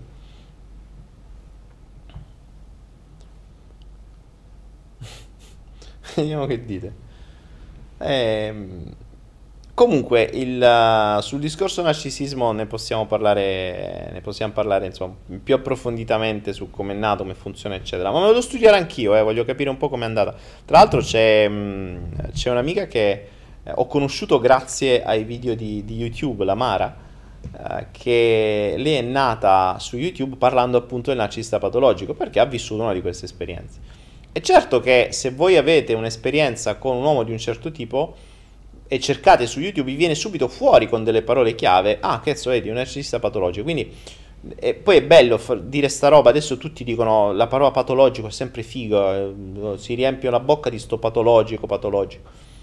Perché è sempre un dare la colpa agli altri. Cioè, ci dimentichiamo che se l'abbiamo attirati noi narcisisti patologici, probabilmente la nostra vibrazione di fondo è quella. È quella, eh. Attenzione, perché poi il narcisista può essere anche, ma questo poi, ripeto, lo vedremo meglio in un'altra occasione, perché me la devo studiare anch'io, voglio vedere che cosa hanno creato appresso sta cosa, perché adesso veramente stanno cioè, ovunque si parla di sto cazzo di narcisista quindi quando tutti ne parlano è una moda, è un po' come il coronavirus, diventa una pandemia, quindi adesso c'è una pandemia di narcisisti. E il narcisista è anche quello appunto tendenzialmente selfish, quindi mh, egoico, egocentrato. Ma attenzione, una persona estremamente egocentrata è anche una persona con una enorme paura del giudizio. Non ce lo dimentichiamo. Cioè se io ho una paura fottuta del giudizio, ho paura del giudizio degli altri, io devo essere costantemente attento a me stesso, alla mia immagine, alla cura di me stesso, a come mi pongo, a come parlo, a quanto profumo, a quanto so bello, a quanto eh, mi sono truccato, a, a, a, a come mi vesto. Devo fare di tutto, quindi devo tenere tutta l'attenzione su me stesso per far sì che gli altri mi giudichino come io spero che mi giudichino. E, e che cambia? Non abbiamo sempre l'attenzione a noi stessi. Cambia. Quindi sono, sono modalità diverse, ma mh, mm, di base eh, siamo più o meno sullo stesso, nella stessa parrocchia. Uh, vediamo. Come si chiama il documentario? Psichiatria industria di morte. Ci ho messo dieci anni e ho voluto vedere, dice Alexi Hot. Ma no, Alexi Hot, che, che, che quanta roba c'hai? Cioè, hai un nickname con i cuoricini e cose. È un casino ogni volta che scrivi. Che stai a scrivere? Gli stivaloni meglio, vediamo. Quanto c'è l'intuizione ma hai paura e non sei abbastanza forte per uscire, allora sono cavoli, dice Alexi. Sì, assolutamente sì, è il problema delle intuizioni, è il problema delle... Um, o meglio, non è tanto abbastanza forte, è che il beneficio secondario è ancora più forte dell'intuizione stessa. Cioè, io conosco gente che ha vissuto decine di anni in delle relazioni assurde, di cui davvero si potrebbero creare degli, de, delle cose comiche, de, delle a volte drammatiche. Si potrebbero creare davvero film drammatici, dell'orrore o estremamente comici in alcuni casi, dove dove se le vedi o se ci parli, diceva scusa come cazzo hai fatto a restare in una relazione del genere tanti anni? La persona se lo chiede anche, ma poi alla fine si rende conto che il beneficio secondario era, eh vabbè, mi faceva andare tutto bene per quieto vivere perché comunque soddisfavo il mio bisogno di avere qualcuno vicino. Capito? Ma quanto ti costa avere qualcuno vicino? Fatti un peluche? Cioè, rompe meno i maroni. cioè, a volte c'è gente che manteneva, e sono tanti questi, ci sono relazioni in cui uomini mantengono donne o donne mantengono uomini, ma sai, cioè, le mantieni, ma almeno ne vale la pena, ok? Ma no, ma, ma sono veramente tossiche, cioè, non solo vengono mantenute, ma gli rendono la vita un disastro. Eh, ma a vista di tutti, cioè palese.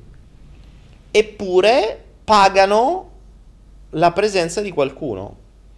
Facevi prima pagare la mignotta, però beh, fondamentalmente è la stessa cosa. Vi ricordate il video in cui spiegavo che siamo tutti delle, delle prostitute, no? Per cui mh, a volte c'è gente che paga qualcuno solo per averla vicino e a volte paga pure tanto, perché quel qualcuno, quella qualcuna può davvero devastarti la vita. Ma ormai preferiscono, sono da almeno tanto tempo, non hanno voglia di cambiare, mo vattene a cercare, perché poi più tempo passa, più ti passa la voglia di cambiare. Perché ti devi rimettere in gioco, devi rimetterti a cercare, devi ricominciare tutta la trafila, per cui magari sei giovane, a 20 anni, ok, poi quando hai fatto 10 anni di relazione, minchia, dopo 10 anni non ti ricordi neanche più. Cioè, che devo fare? Devo ricominciare a uscire, devo rifare il giro d'amici, mi devo mettere su internet. Oh, che palle! E allora mi tengo questo o questo e sti cazzi. Me lo faccio star bene. Eh, ho capito, però cioè, non si vive una vita, si sopravvive in questa maniera. Quindi, ma torniamo al discorso meglio vivere un giorno da leoni che cento da pecora No, no, no, perché poi alla fine vi ammalate. Alla fine vi ammalate e probabilmente quella stessa persona poi vi molla perché non vuole una persona ammalata vicino. Quindi quando comprendete la tossicità delle cose, prima ve le, prima ve le levate dalle palle, meglio è. È davvero ho tanti riferimenti su questo su tante persone a distanza di anni perché oggi con il fattore tempo diventa tutto più facile perché vedo le cose come si muovono nell'arco di vent'anni sulle persone. E uff quante ne ho viste? Quante ne ho viste? Uh, vediamo un po' ma che state a scrivere? Vedo un sacco di sembra una, una slot machine oggi. C'è tutti i simbolini. Che è Natalino Rocca, troppo generico e qualunquista il discorso che sento. Natalino Rocca. Eh, Natalino Rocca, fai una domanda più specifica entriamo più nello specifico. Dice troppo generico e qualunquista. Bello, la parola qualunquista che vuol dire? Natalino, mi spieghi la, la parola qualunquista che vuol dire? Perché la parola qualunquista è un po' troppo qualunquista, secondo me. la parola qualunquista è un po' troppo generica e qualunquista. Quindi sii più specifico nella tua affermazione, così io posso essere più specifico nelle risposte. E soprattutto se mi fate domande specifiche, vi do risposte specifiche secondo la mia esperienza, che non è mai la verità, è la mia verità, o meglio, è la mia esperienza, che è la mia stessa esperienza può cambiare le verità nel tempo. Quindi ricordatevi. Alexi dice io ci ho messo 13 anni. Eh, questi 13 anni sono un numero, è un numero che, che ricorre, sembra una schedina. Uh, Dan, qualcosa poco fa mi ha portato davanti allo specchio. Oh, oh, oh, un attimo, e quanto state a scrivere oggi? Che, che vanno fatto? 300 spettatori! Dicevamo, allora, dove sta? Daniele, qualcosa poco fa mi ha portato davanti allo specchio e ho dovuto guardarmi intensamente il viso fino a sfocarlo per ben due volte. Ti do alcuni dettagli, sono ipermetrope. E quindi? Spiegami, ok. E quando comprendi di essere tu quella tossica, eh, vai in comunità, se sei tu quella tossica, cambia e oh, eh, cambia. Cioè, se ti rendi conto di essere un dito al culo per la gente, prendine atto e cambia. Eh, che devi fare? Se no, davvero, non, poi non te lamenta che fai sempre la stessa fine. Eh? Cioè, ci sono persone...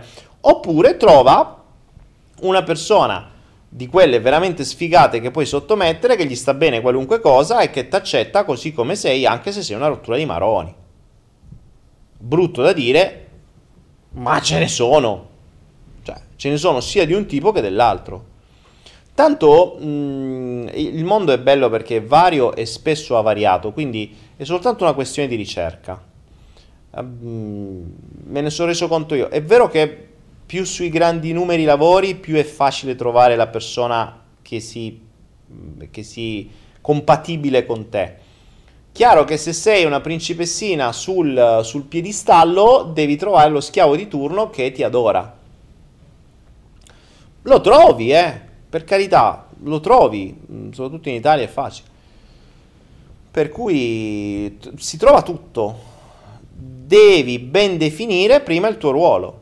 E vi riporto su questo al mini corso sulle relazioni che ho fatto qualche tempo fa che era un flow che poi è diventato un mini corso delle relazioni, dove spiegavo nei dettagli il concetto dei ruoli e della compatibilità dei ruoli. Quindi nel momento in cui tu comprendi il tuo ruolo e non te la racconti, ma comprendi il tuo vero ruolo, allora cerchi il ruolo complementare. Il complementare, eh, attenzione, non lo stesso ruolo. Cioè, due galli a cantare nello stesso pollaio non vanno bene. Devi trovare un gallo e una gallina. Quelli sono i ruoli complementari.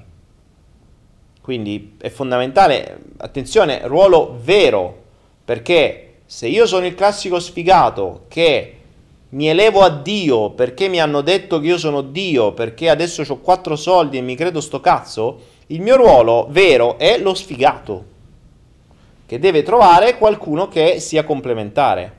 Se invece mi elevo a Dio, eh, allora mi elevo a Dio, devo cercare gli adepti, ma se sei uno sfigato, cioè.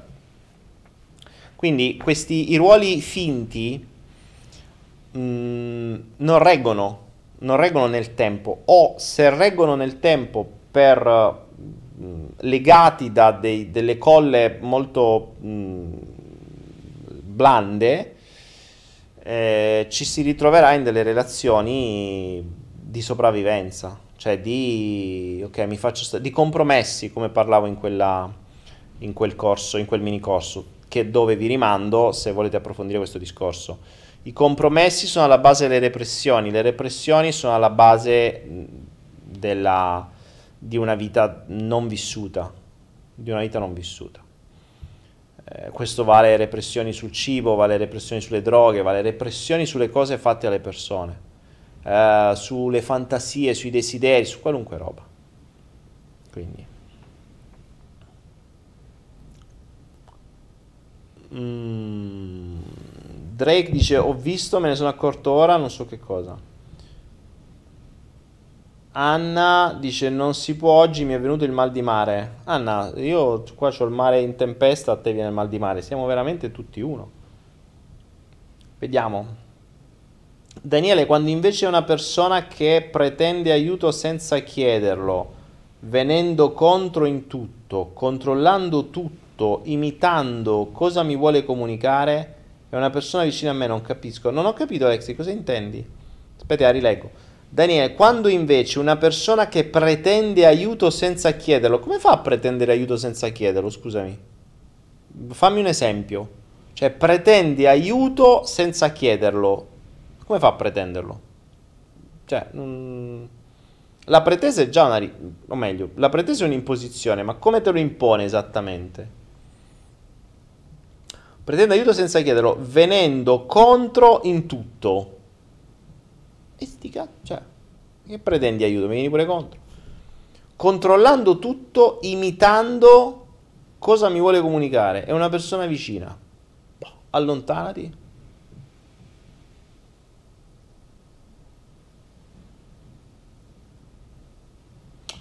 Ah, Christian, mm, allora, qui apriamo un altro modo. Christian mi dice, ma ci sono i narcisisti che hanno fatto vivere alle donne relazioni di manipolazione e torture, quindi sono loro stesse a manipolare gli altri. Christian, smettiamola un attimo. Narcisisti che hanno fatto vivere alle donne relazioni di manipolazioni e torture.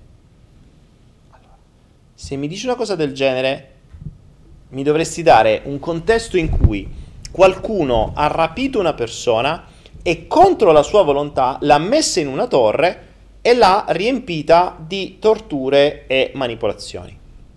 Ok? Se questo primo contesto iniziale non è così, per cui la relazione è stata creata da libero arbitrio e si sono scelti, si sono frequentati e nessuno gli ha puntato una pistola per dire tu adesso resti qua chiusa dentro sta gabbia, ma era sempre disponibile ed era sempre possibile uscirsene e mandarla a fanculo, se c'è rimasta è una scelta. Torniamo al beneficio secondario. Ci dimentichiamo. C'è gente che subisce di tutto e di più perché ha il beneficio secondario di avere qualcuno vicino o in qualche modo ha piacere inconscio nell'essere trattata così. Cioè, eh, ragazzi, è abbastanza fondamentale qualunque essere vivente, dal batterio più stupido a qualunque animale, noi compresi, tenderemo verso il piacere e ci allontaneremo dal dolore. Questa è la base. Quindi se voi mi dite che una persona tende verso il dolore, in realtà dietro quel dolore c'è un piacere maggiore, che lo voglia ammettere o meno, se no non lo farebbe. Ricordatevi, il cambiamento avviene quando c'è un superamento di soglia. Il superamento di soglia vuol dire che c'è un dolore vero. Se il dolore vero non c'è, vuol dire che c'è in qualche modo un piacere superiore. O un beneficio secondario che in realtà è il beneficio primario. Quindi non ce la raccontiamo. Ok. Stefani dice Daniele ho copiato due volte la mia domanda e non so qual è. Uh, purtroppo bisogna la... Ok, vediamo un po'. Mi sto chiedendo se ha un senso, perché andare avanti in uno specchio così per, un, per caso e sfogare la propria immagine. Live relax non, non riesco a capire cosa. Se andiamo via dall'ambiente tossico c'è il rischio di attirare tutto se andiamo via? Uh, never give up, se andiamo via dall'ambiente tossico c'è il rischio di attirare tutto se andiamo via. E never give up, se vai via dall'ambiente tossico, considerando che quell'ambiente tossico probabilmente l'hai attirato tu, se non cambi il tuo ambiente mentale ricreerai l'ambiente tossico, cioè ricreerai sempre le stesse strategie. È vero anche che cambiando ambiente diventa più facile cambiare te stesso, ma l'ambiente lo cambi prima dentro, perché tu puoi mh, mm, spostarti dall'Italia all'Africa, ma se continui a ricreare le stesse cose, a, a, fare, a utilizzare le stesse abitudini, a fare sempre le stesse cose, riattirerai lo stesso ambiente dentro di te. L'ho visto anche questo su tante persone. Per cui eh, l'ambiente va cambiato fuori e dentro allo stesso tempo.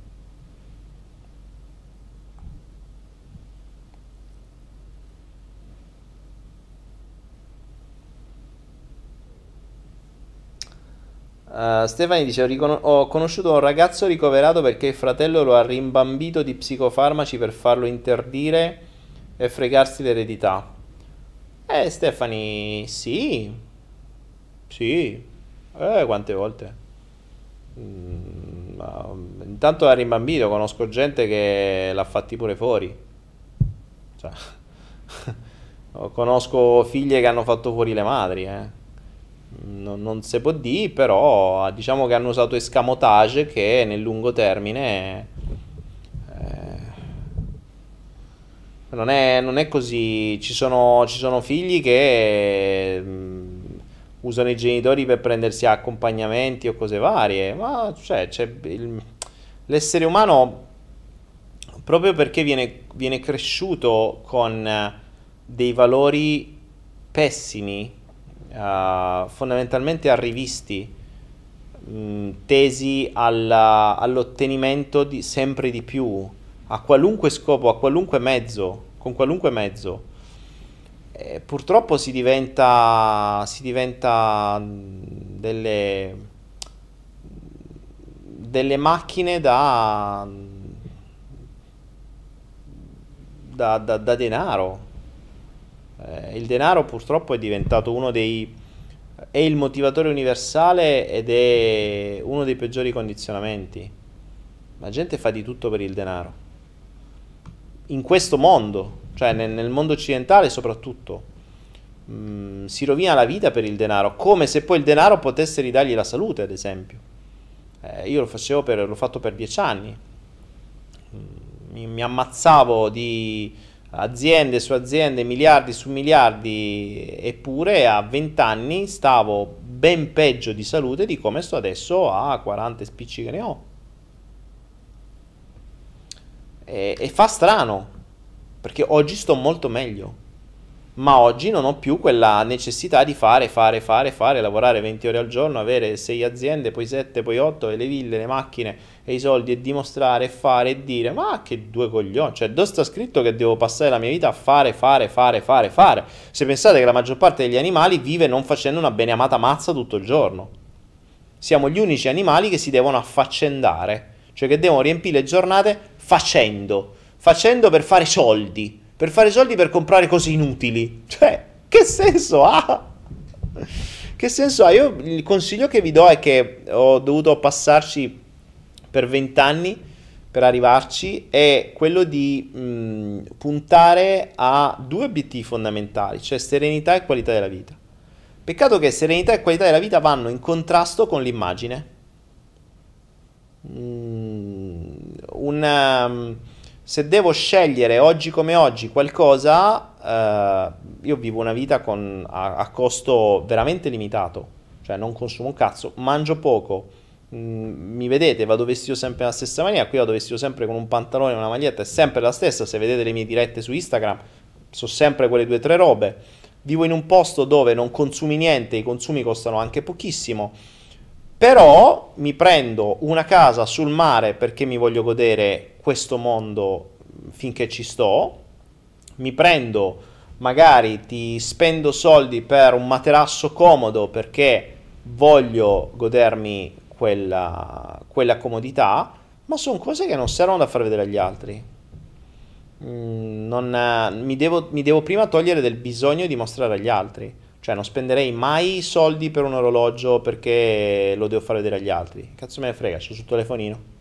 Cioè, mi serve l'ora. A parte che non mi serve neanche vedere l'ora. Io l'unico motivo per cui vedo l'ora è per voi. Perché se no, me ne può fregare di meno. Uh, non mi serve avere 10 paia di scarpe se ne ho una che mi funziona, o due al massimo per i ricambi. Quando mi si rompe una me ne prendo un'altra. Questa sarebbe una logica di funzionalità, che è quella che usano gli animali. Ma se invece dobbiamo ragionare non in funzionalità, ma in dimostrazione agli altri, perché dobbiamo mostrare quel che è, via. Ma ragazzi, io conosco persone che, cazzo, per mostrare agli altri spendono e spandono tra macchine, vestiti e cazzi vari e poi magari quando stanno da soli risparmiano prendendo un caffè in due o un cornetto in due. Cioè, è, è, è assurda.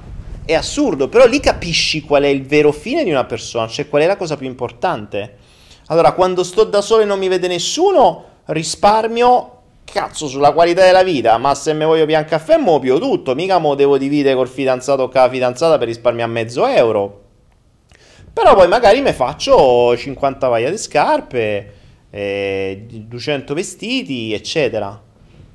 E lì capisci qual è il senso reale. Cioè, cazzo, goditi la vita, goditi la vita. Ma tantissima gente appunto perché con i suoi complessi di, di inferiorità di base preferisce mostrarsi agli altri e, poi magari tiene il riscaldamento spento perché deve risparmiare per poi comprarsi qualcos'altro da far vedere agli altri. Eh, ma ne conosco tanti, volete questi, eh. Ne conosco veramente tanti. Sono i pulciari, quelli, quelli che a Roma chiamiamo pulciari inside. concetto di purciare, proprio la, la, la, la parola purciaro a Roma è bellissimo. E anche lì, eh, attenzione a reazioni del genere, perché se vi trovate persone del genere, che siano uomini o donne, vuol dire che vivete in funzione degli altri, e vivere una vita in funzione degli altri, una rottura di palle infinita. Cioè, vivete una vita in funzione vostra, godetevela. Se questo fosse l'ultimo giorno della vostra vita, arrivereste lì di fronte alla morte con la falce che vi sta per tagliare la testa, potreste dire, cazzo grazie, oggi ho vissuto veramente un giorno da Dio, oggi sono degno di morire. Ecco, se riuscite ogni giorno a dire questo, bene. Cioè voi andate a dormire pensando, se io morissi questa sera, sarei orgoglioso del giorno che ho, vissuto oggi, l'avrei rivissuto nella stessa maniera? Se la risposta è sì, continuate, keep going. Se la risposta è no, cazzo no, il giorno dopo svegliate e cambiate qualcosa. Cambiate qualunque cosa. Siete contenti della persona conquistate? Bene, keep going. Vi ha fatto vivere una vita, una giornata spettacolare? Ok, se no cambiate. Lavoro, vi ha stressato? Cambiatelo. Poi mi direte, non è così facile. E eh, ho capito, ma se morite domani? Um, ci sono migliaia di casi di persone che hanno avuto malattie terminali, mm, tanti li ho conosciuti nelle varie occasioni che, che ho fatto in pubblico, eh, ho tantissime storie di persone che gli hanno dato 3, 4, 5, 6 mesi di vita e quando si sono trovati ad avere 3, 4, 5 mesi di vita, improvvisamente che hanno fatto? Hanno cambiato tutto. Tutto quello che non riuscivano a cambiare senza una malattia, l'hanno cambiato, hanno sfanculato tutto, lavori, case, eh, relazioni, famiglie, tutto, hanno cambiato tutto. Magicamente sono guariti. Guariti. Guariti con la medicina che dice cazzo, non è possibile. Sono guariti. Vedeva arrivare una malattia per poter cambiare le cose? A molti sì. A molti anche con una malattia non cambiano le cose. E a quel punto si cambia corpo. Cioè, nostra, il nostro bravo Dio interiore dice vabbè questo in questa vita non ha capito un cazzo andiamo avanti questo qui lo rottamiamo e ce ne diamo un altro di corpo, sperando che questa volta venga fornito di un cervello che funzioni un po' meglio e che si accorga delle cose. Quindi, Michael il porco wise dice io il debole per le femmine. Michael, è eh, buon per te. Femmine di quale animale? Che c'è gente che c'ha debole pure tanti. Eh, se il fare fare fare è rivolto alla tua passione? Drake, se fai, fai, fai qualcosa che ti piace, va benissimo. Torniamo al solito discorso, se arrivi alla fine della giornata e dici oggi ho vissuto una giornata degna di essere vissuta, potrei morire stasera, sarei soddisfatto? Se hai fatto tutte cose della tua passione, la risposta è sicuramente sì, cazzo. Vai, cioè vai lì di fronte alla morte spavaldo, vai, taglia, taglia tutto. vai dal barriere, taglia tutto. Ma la sono goduta oggi, vaffan bene. La maggior parte dei casi non è così. Vi ricordate il giorno della marmotta? Ecco, io ultimamente sto facendo questo, eh, questo esercizio con me stesso. Se non avete visto la digressione che si chiama Il giorno della marmotta, guardatela perché poi fa riferimento a un film che andrebbe guardato. In realtà ce ne sono due di film. Il giorno della marmotta è la giornata ideale, cioè quella che tu mh, saresti in grado di ripetere per sempre. Cioè, immaginate di creare una giornata che si ripeta sempre uguale, a vita. Se deve ripetersi sempre uguale, quella giornata deve essere veramente perfetta. Quindi la giornata perfetta, quella che non vi annoierebbe mai, quella che ha dentro tutto quello che desiderate, quella che uh, vi appaga da quando vi svegliate a quando andate a dormire, in tutti i modi.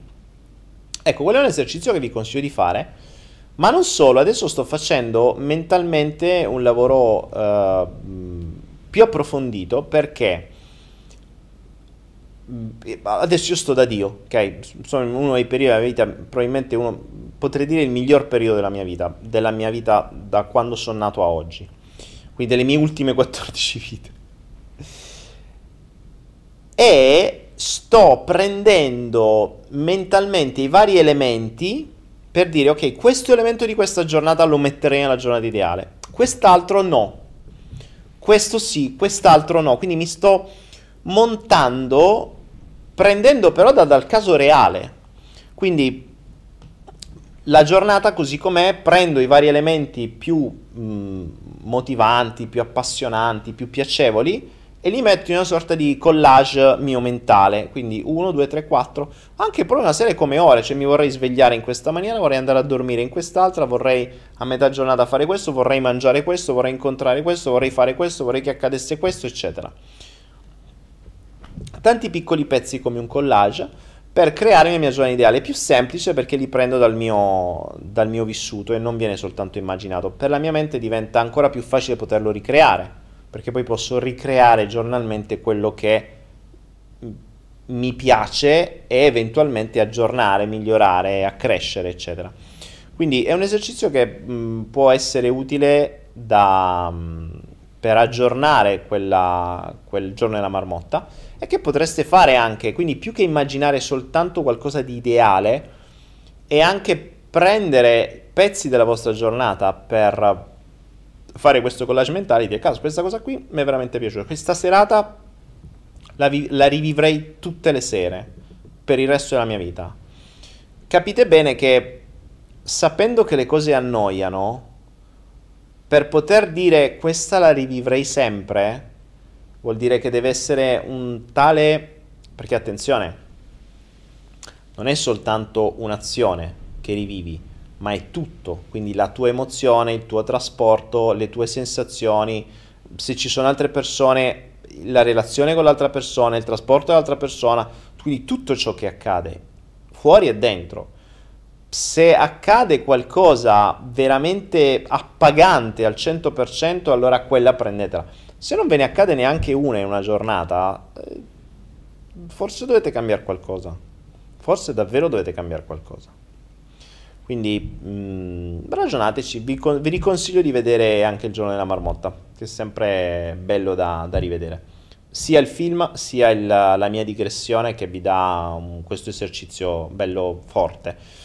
E con questo vi aggiungo quest, quest'altro pezzetto, cioè aggiunge, fate, createvi proprio un collage. Cioè, perché io nel, in quel video vi consiglio di creare la vostra giornata ideale a occhi chiusi mentalmente, è un lavorone perché mh, immaginare un'intera giornata da zero con i dettagli può volerci veramente tanto tanto tempo. Ma comunque sia saremmo sempre limitati. Invece diventa più facile se riuscissimo a prendere degli elementi già formati. Un'ora, mezz'ora, dieci minuti, già vissuti con tutti i dettagli, li prendo, li estrapolo dalla mia giornata, me li metto nel mio collage mentale. E così piano piano addestro la mia mente a dire continua verso questo, questa modalità, cioè continua verso questo mio tabellone mentale. La, quella che quando si parla di legge di attrazione viene chiamata visual board, no? eh, quest- questa sorta di lavagna dove vai a mettere tutte le, le, cose che desideri. Ecco, nella visual board si, si, mettono tutti i vari desideri, che puntualmente sono la macchina, la relazione, quel che è. In questo caso lo farei come spezzoni per una giornata ideale. Tra l'altro mi stai dando un'idea perché potrei farla davvero in una sorta di, di tabellone fisico. Mm, vi consiglierei di farlo fisicamente vi consiglio di farlo fisicamente perché eh, una cosa è un tabellone mentale che dovete richiamare ricordandovi. Una cosa invece è qualcosa di fisico che voi vi svegliate e lo guardate. E se avete già dei, degli, degli, dei, delle, dei disegni, dei, delle scritte, delle, cose, delle immagini evocative, qualcosa che vi richiama immediatamente a quel pezzo, allora riaddestrate la mente a ricrearlo e ovviamente nel caso a migliorarlo. Mm, può essere un bel lavoro, questo bel esercizio, anzi mm, grazie che mi avete aiutato a farmi venire quest'idea perché uh, può essere un bel lavoro, anzi c'ho pure il tabellone già, posso già usare, sto già ragionando, sto già facendo funzionare il mio tabellone mentale per creare fisicamente questo. Uh, vediamo. Io ho visto la versione con Antonio Albanese, dice Marzia Zedda. Sì, la versione del giorno della marmotta di Antonio Albanese, che non mi ricordo come si chiama, forse si chiama Già domani, o forse non è mai. No. Uh, ci sono due film. Uno è con quello che ha fatto Ghostbusters, di cui non mi ricordo il nome, che è l'originale che vi consiglio. E l'altro l'ha rifatto Antonio Albanese, stessa storia, uh, rivista e corretta a modo suo, mm, entrambi validi. Io vi consiglio quello, di, quello originale. Eh, comunque sì, entrambi. Entrambi.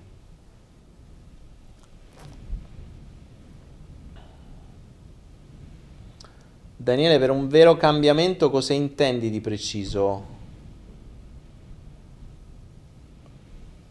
Um, eh, cosa intendo per vero cambiamento? Cambiamento tuo interiore, cioè un cambiamento di... Allora, per me un cambiamento reale accade quando di fronte a uno stesso contesto la tua reazione emotiva è totalmente diversa. Cioè, se prima mh, mm, di fronte a uno che mi taglia la strada sarei sceso e gli avrei sfasciato il crick in faccia, domani uno mi taglia la strada eh, mi viene da sorridere veramente, non per finta, quindi non metto una maschera, ma veramente la mia emozione è cambiata mi viene da sorridere e ringrazio l'universo per dire ok, mi hai tagliato la strada probabilmente perché qui devo capire qualcosa e me ne scopro il messaggio. E magari da lì comprendo il messaggio, mi faccio la domanda, quindi invece di...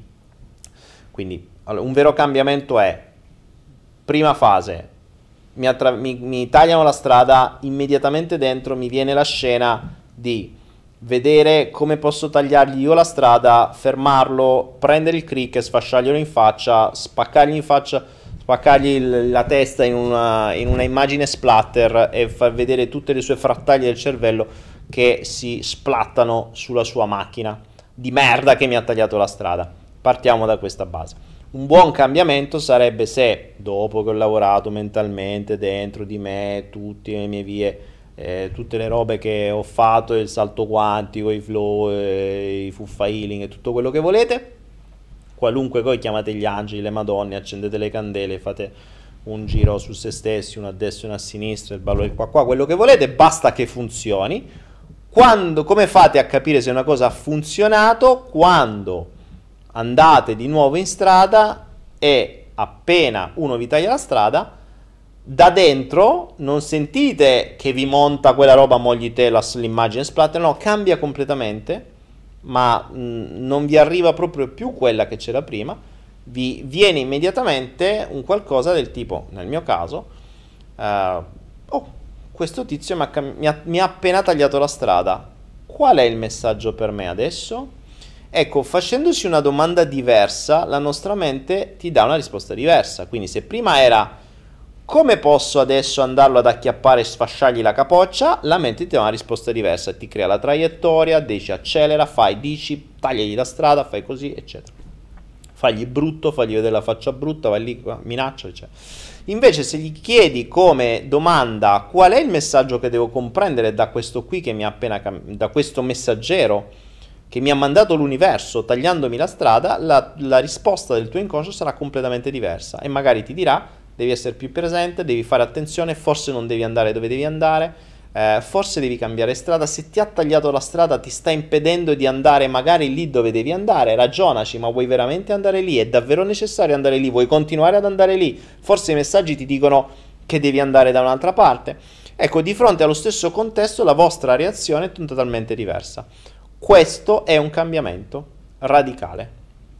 Ripeto, non una maschera che ti sale il coccolone, vedi sempre l'immagine splatter del crick che gli entra in testa e poi dice eh no vabbè ma Daniele ha detto che se io devo cambiare adesso devo immaginare, devo chiedere, no non è cambiato un cazzo, è uguale a prima.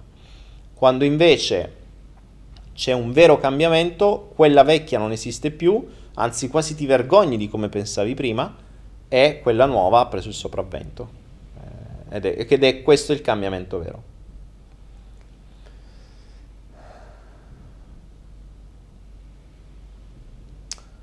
Uh, vediamo un po'. Daniele, ho cambiato tutto quello che non mi andava bene e come me, altri qui, come mai non è sufficiente? Cosa dobbiamo cambiare ancora? Cosa? Paesi, partner, lavoro? Nicoletta mh, mm, mi dice ho cambiato tutto quello che non mi andava bene e come me altri qui. Come mai non è sufficiente? Cosa dobbiamo cambiare? Nicoletta è abbastanza qualunquista questa cosa che hai detto. Oggi la parola chiave è qualunquista. Mi hanno dato del qualunquista. Non so cosa vuol dire, però sono uno qualunque. E questa affermazione Nicoletta è abbastanza qualunquista. Cioè, non mi hai detto niente. Eh, quello che hai cambiato, che vuol dire? Perché a volte il cambiamento che viene visto eh, può essere soltanto superficiale. Cioè, se tu per cambiamento intendi cose esteriori, ma dentro non hai cambiato niente di te, non ti sei risolti i tuoi traumi, traumi, non hai compreso i vari doni, non hai risolto le relazioni con i tuoi genitori, non, non hai cambiato niente dentro di te, puoi cambiare tutto quello che ti pare, puoi cambiare casa, nazione, città, vestiti, eh, sesso, puoi cambiare quello che ti pare, ma non ti cambia niente. Cioè, dentro continuerai a ricreare tutto come prima. Quindi... Mm,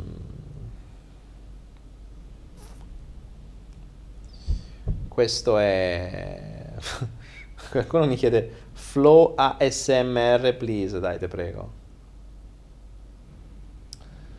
Anna Tigano dice ok, allora sono cambiata, ma allora perché non sono ancora serena? Anna, eh, sei cambiata su, magari su cosa? Su una delle cose, ma i cambiamenti devono essere su diverse cose, cioè non è che perché non ho più la rabbia, sono cambiata.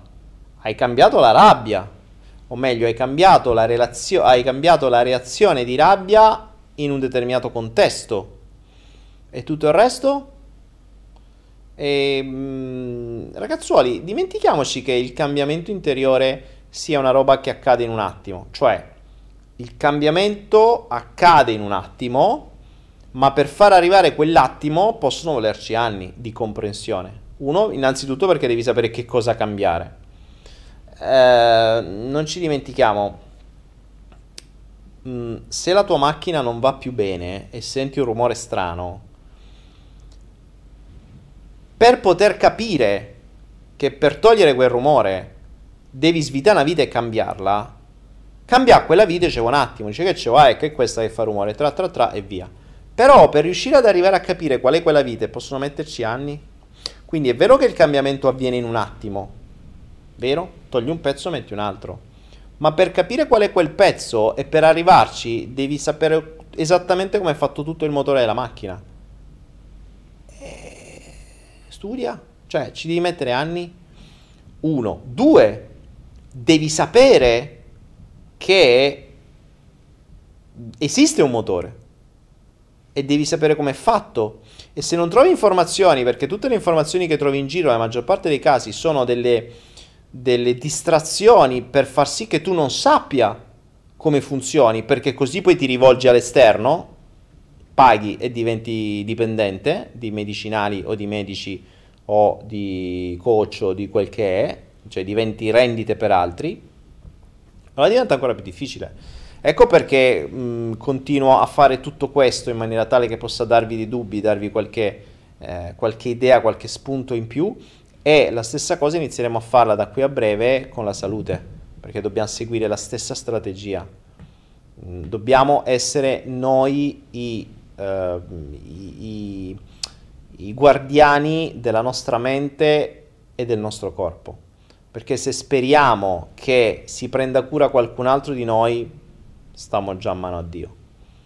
Non è, non è compito del medico di prendersi cura di noi e non è compito dello psicologo di prendersi cura di noi, è compito nostro di prenderci cura di noi. E per prenderci cura di noi dobbiamo sapere, dobbiamo sapere come ci si prende cura di noi. Ed è aberrante l'idea che noi sappiamo di più come funzioni uno di questi piuttosto che come funzioni il nostro corpo e la nostra mente. Sono anni che io cerco di dare qualche spiegazione su come funziona la mente e piano piano ne scopro di più e durante il Flow Lab di Torino vi darò delle cose che non potrò mai dare online, poi capirete per quale motivo, perché sennò veramente ci ingabbiano tutti. E ehm, stessa cosa dobbiamo fare sul corpo, cioè non, non, possiamo aspettare che ci venga un dolorino, far la fila al dottore e dire dottore abbiamo sto dolorino e quello dice oh, vabbè boh, prova questo perché quello fanno, vanno a tentativi.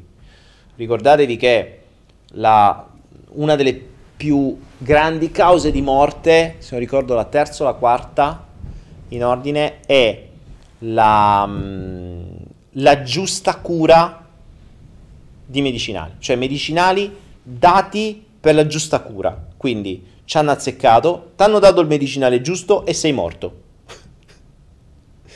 E se non ricordo male la terza o la quarta causa di morte in assoluto mh, nel mondo occidentale. Quindi, cioè, mh, Namo si affida proprio, ma a quel punto direi quasi quasi più ne sappiamo noi. La cosa bella è che più ne sappiamo, più ci limitiamo. C'è una cosa è dire, ragazzi, lo zucchero fa male. Sì, l'avete sentito mille volte. Ragazzi, il fumo fa male. Mm-hmm. Lo sappiamo tutti. Tutti i fumatori sanno che il fumo fa male. Tutti sanno che lo zucchero fa male. Ma continua a mangiarne. Si continua a fumare, si continua a bere, eppure tutti lo sanno. Ma lo sanno perché? Perché ti è stato detto, non ti è stato non l'hai vissuto, non l'hai avuto spiegato, non l'hai sentito per bene, non l'hai visto con i tuoi occhi, non ne sai tutto il processo.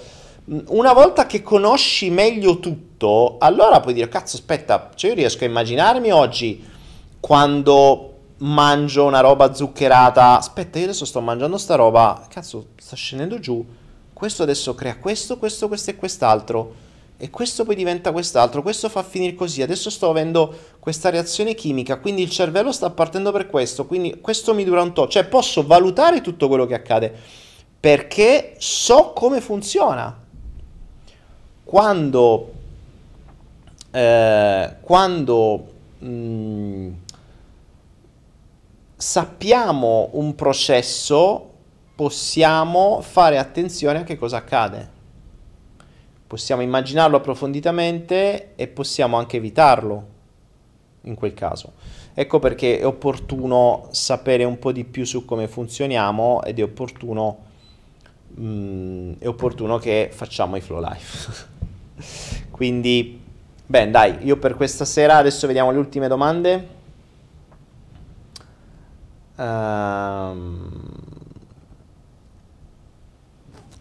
vediamo se leggo un attimo e poi vi saluto. E noi ci vediamo intanto giovedì. Nel frattempo, se non l'avete ancora visto, guardatevi il primo Flow Life che vi spiega un po' quali sono le cose, vi do già delle dritte e soprattutto c'è anche modo di partecipare. I, qui c'è già un piccolo gruppo che sta partecipando alle analisi, ai test e alcune cose che stiamo facendo, poi riceverete una mail, sappiatemi dire. Inoltre, Torino 5 luglio, uh, siamo già oltre 100 SPC iscritti, quindi, o meglio, che hanno fatto questa donazione la, mm, la, donazione permette poi di poter avere un posto, la donazione la fate il prezzo che volete, c'è un minimo, ma fate quello che volete, potete anche fare di più. E il 5 luglio siamo già oltre 100, quindi non credo ci saranno posti ancora per tanto. Vi consiglio di darvi una mossa. Uh, la, sala, la, la, prima sala è da 130-140, a meno che non diventiamo molti di più e dobbiamo migrare su una sala molto più grande. Sarebbe carino se fossimo 200-300, però vediamo un po'. Però datevi una mossa perché comunque devo bloccare le sale e quindi se poi chiudo poi vi arrangiate perché l'unica occasione che ci sarà è il 5 luglio. Vi ricordo il 5 luglio non è un'occasione solo per vedere me, ma soprattutto per incontrarci tutti assieme, quindi tra di voi, perché io poi vengo e me ne vado. Voi restate lì, quindi si possono creare gruppi, si possono creare gruppi di studio, amicizie, relazioni, uh, quel che è. Quindi quando il, in un mondo in cui mh, gente come noi è difficile che venga capita ed è difficile eh, trovare persone con cui parlare di determinati argomenti perché sennò venite presi per matti, dopo il Flow Lab verrete presi per matti ancora di più. Riuscire a trovarsi in un luogo dove ci sono 100, 200, 300 persone, non so quanti saremo, che parlano più o meno la stessa lingua, che hanno più o meno la stessa missione, che hanno più o meno la stessa direzione, è davvero tanto. Quindi il, quest, queste occasioni come il Lab di Torino saranno un modo per incontrarci tutti, per incontrarvi tutti, per conoscervi, per stringere amicizie, per creare gruppi, per conoscere persone che la pensano un po' come voi e, e per rendervi conto che non siete da soli. mm, perché l'esperienza di tanti è vivete nel vostro mondo circondate da gente che non vi capisce, da agenti Smith della, di Matrix, eh, mentre eh, in un'occasione come, mm, eh, come, il Flow Lab di Torino è come se ci incontrassimo nella, nella città di Zion, la, se ricordate Matrix ci, ci, vediamo nei sotterranei, siamo tutti lì, siamo tutti fuori dalla matrice, eh, uscirete ancora di più dopo perché dopo quello che saprete vedrete le cose in maniera veramente in modo diverso e poi ci si può ritornare in Matrix ma sapendo che c'è quel mondo nascosto dove se volete potete riaccedere e dove conoscete gli altri che sono come voi con con l'innesto, con, con la, la, la, il coso lì, il connettore che vi può staccare e attaccare dalla matrice stessa. Quindi, questo è quello che volevo dirvi questa sera. Noi ci vediamo giovedì prossimo. Non so quando, uh, non so di che cosa parleremo, vedremo che cosa ci porta questo, um, questo, questa settimana, questi prossimi due giorni. Uh, ci vediamo giovedì, grazie, grazie, grazie. Io vi consiglio e vi ricordo di vedervi il, uh, di rivedervi la, um, il corso sulle relazioni, di rivedervi il flow life, di rivedervi il padre di tutti i video e di rivedervi il giorno della marmotta e magari utilizzare quel consiglio che vi ho detto di fare questo, questa visual board, questo tabellone per prendere dei pezzi vostro, della vostra vita e creare un collage della vostra giornata ideale così da potervi avvicinare, replicare e migliorare sempre di più. E così con questo consiglio vi lascio, vi voglio bene, ci vediamo tra qualche giorno. Buonanotte a tutti. There's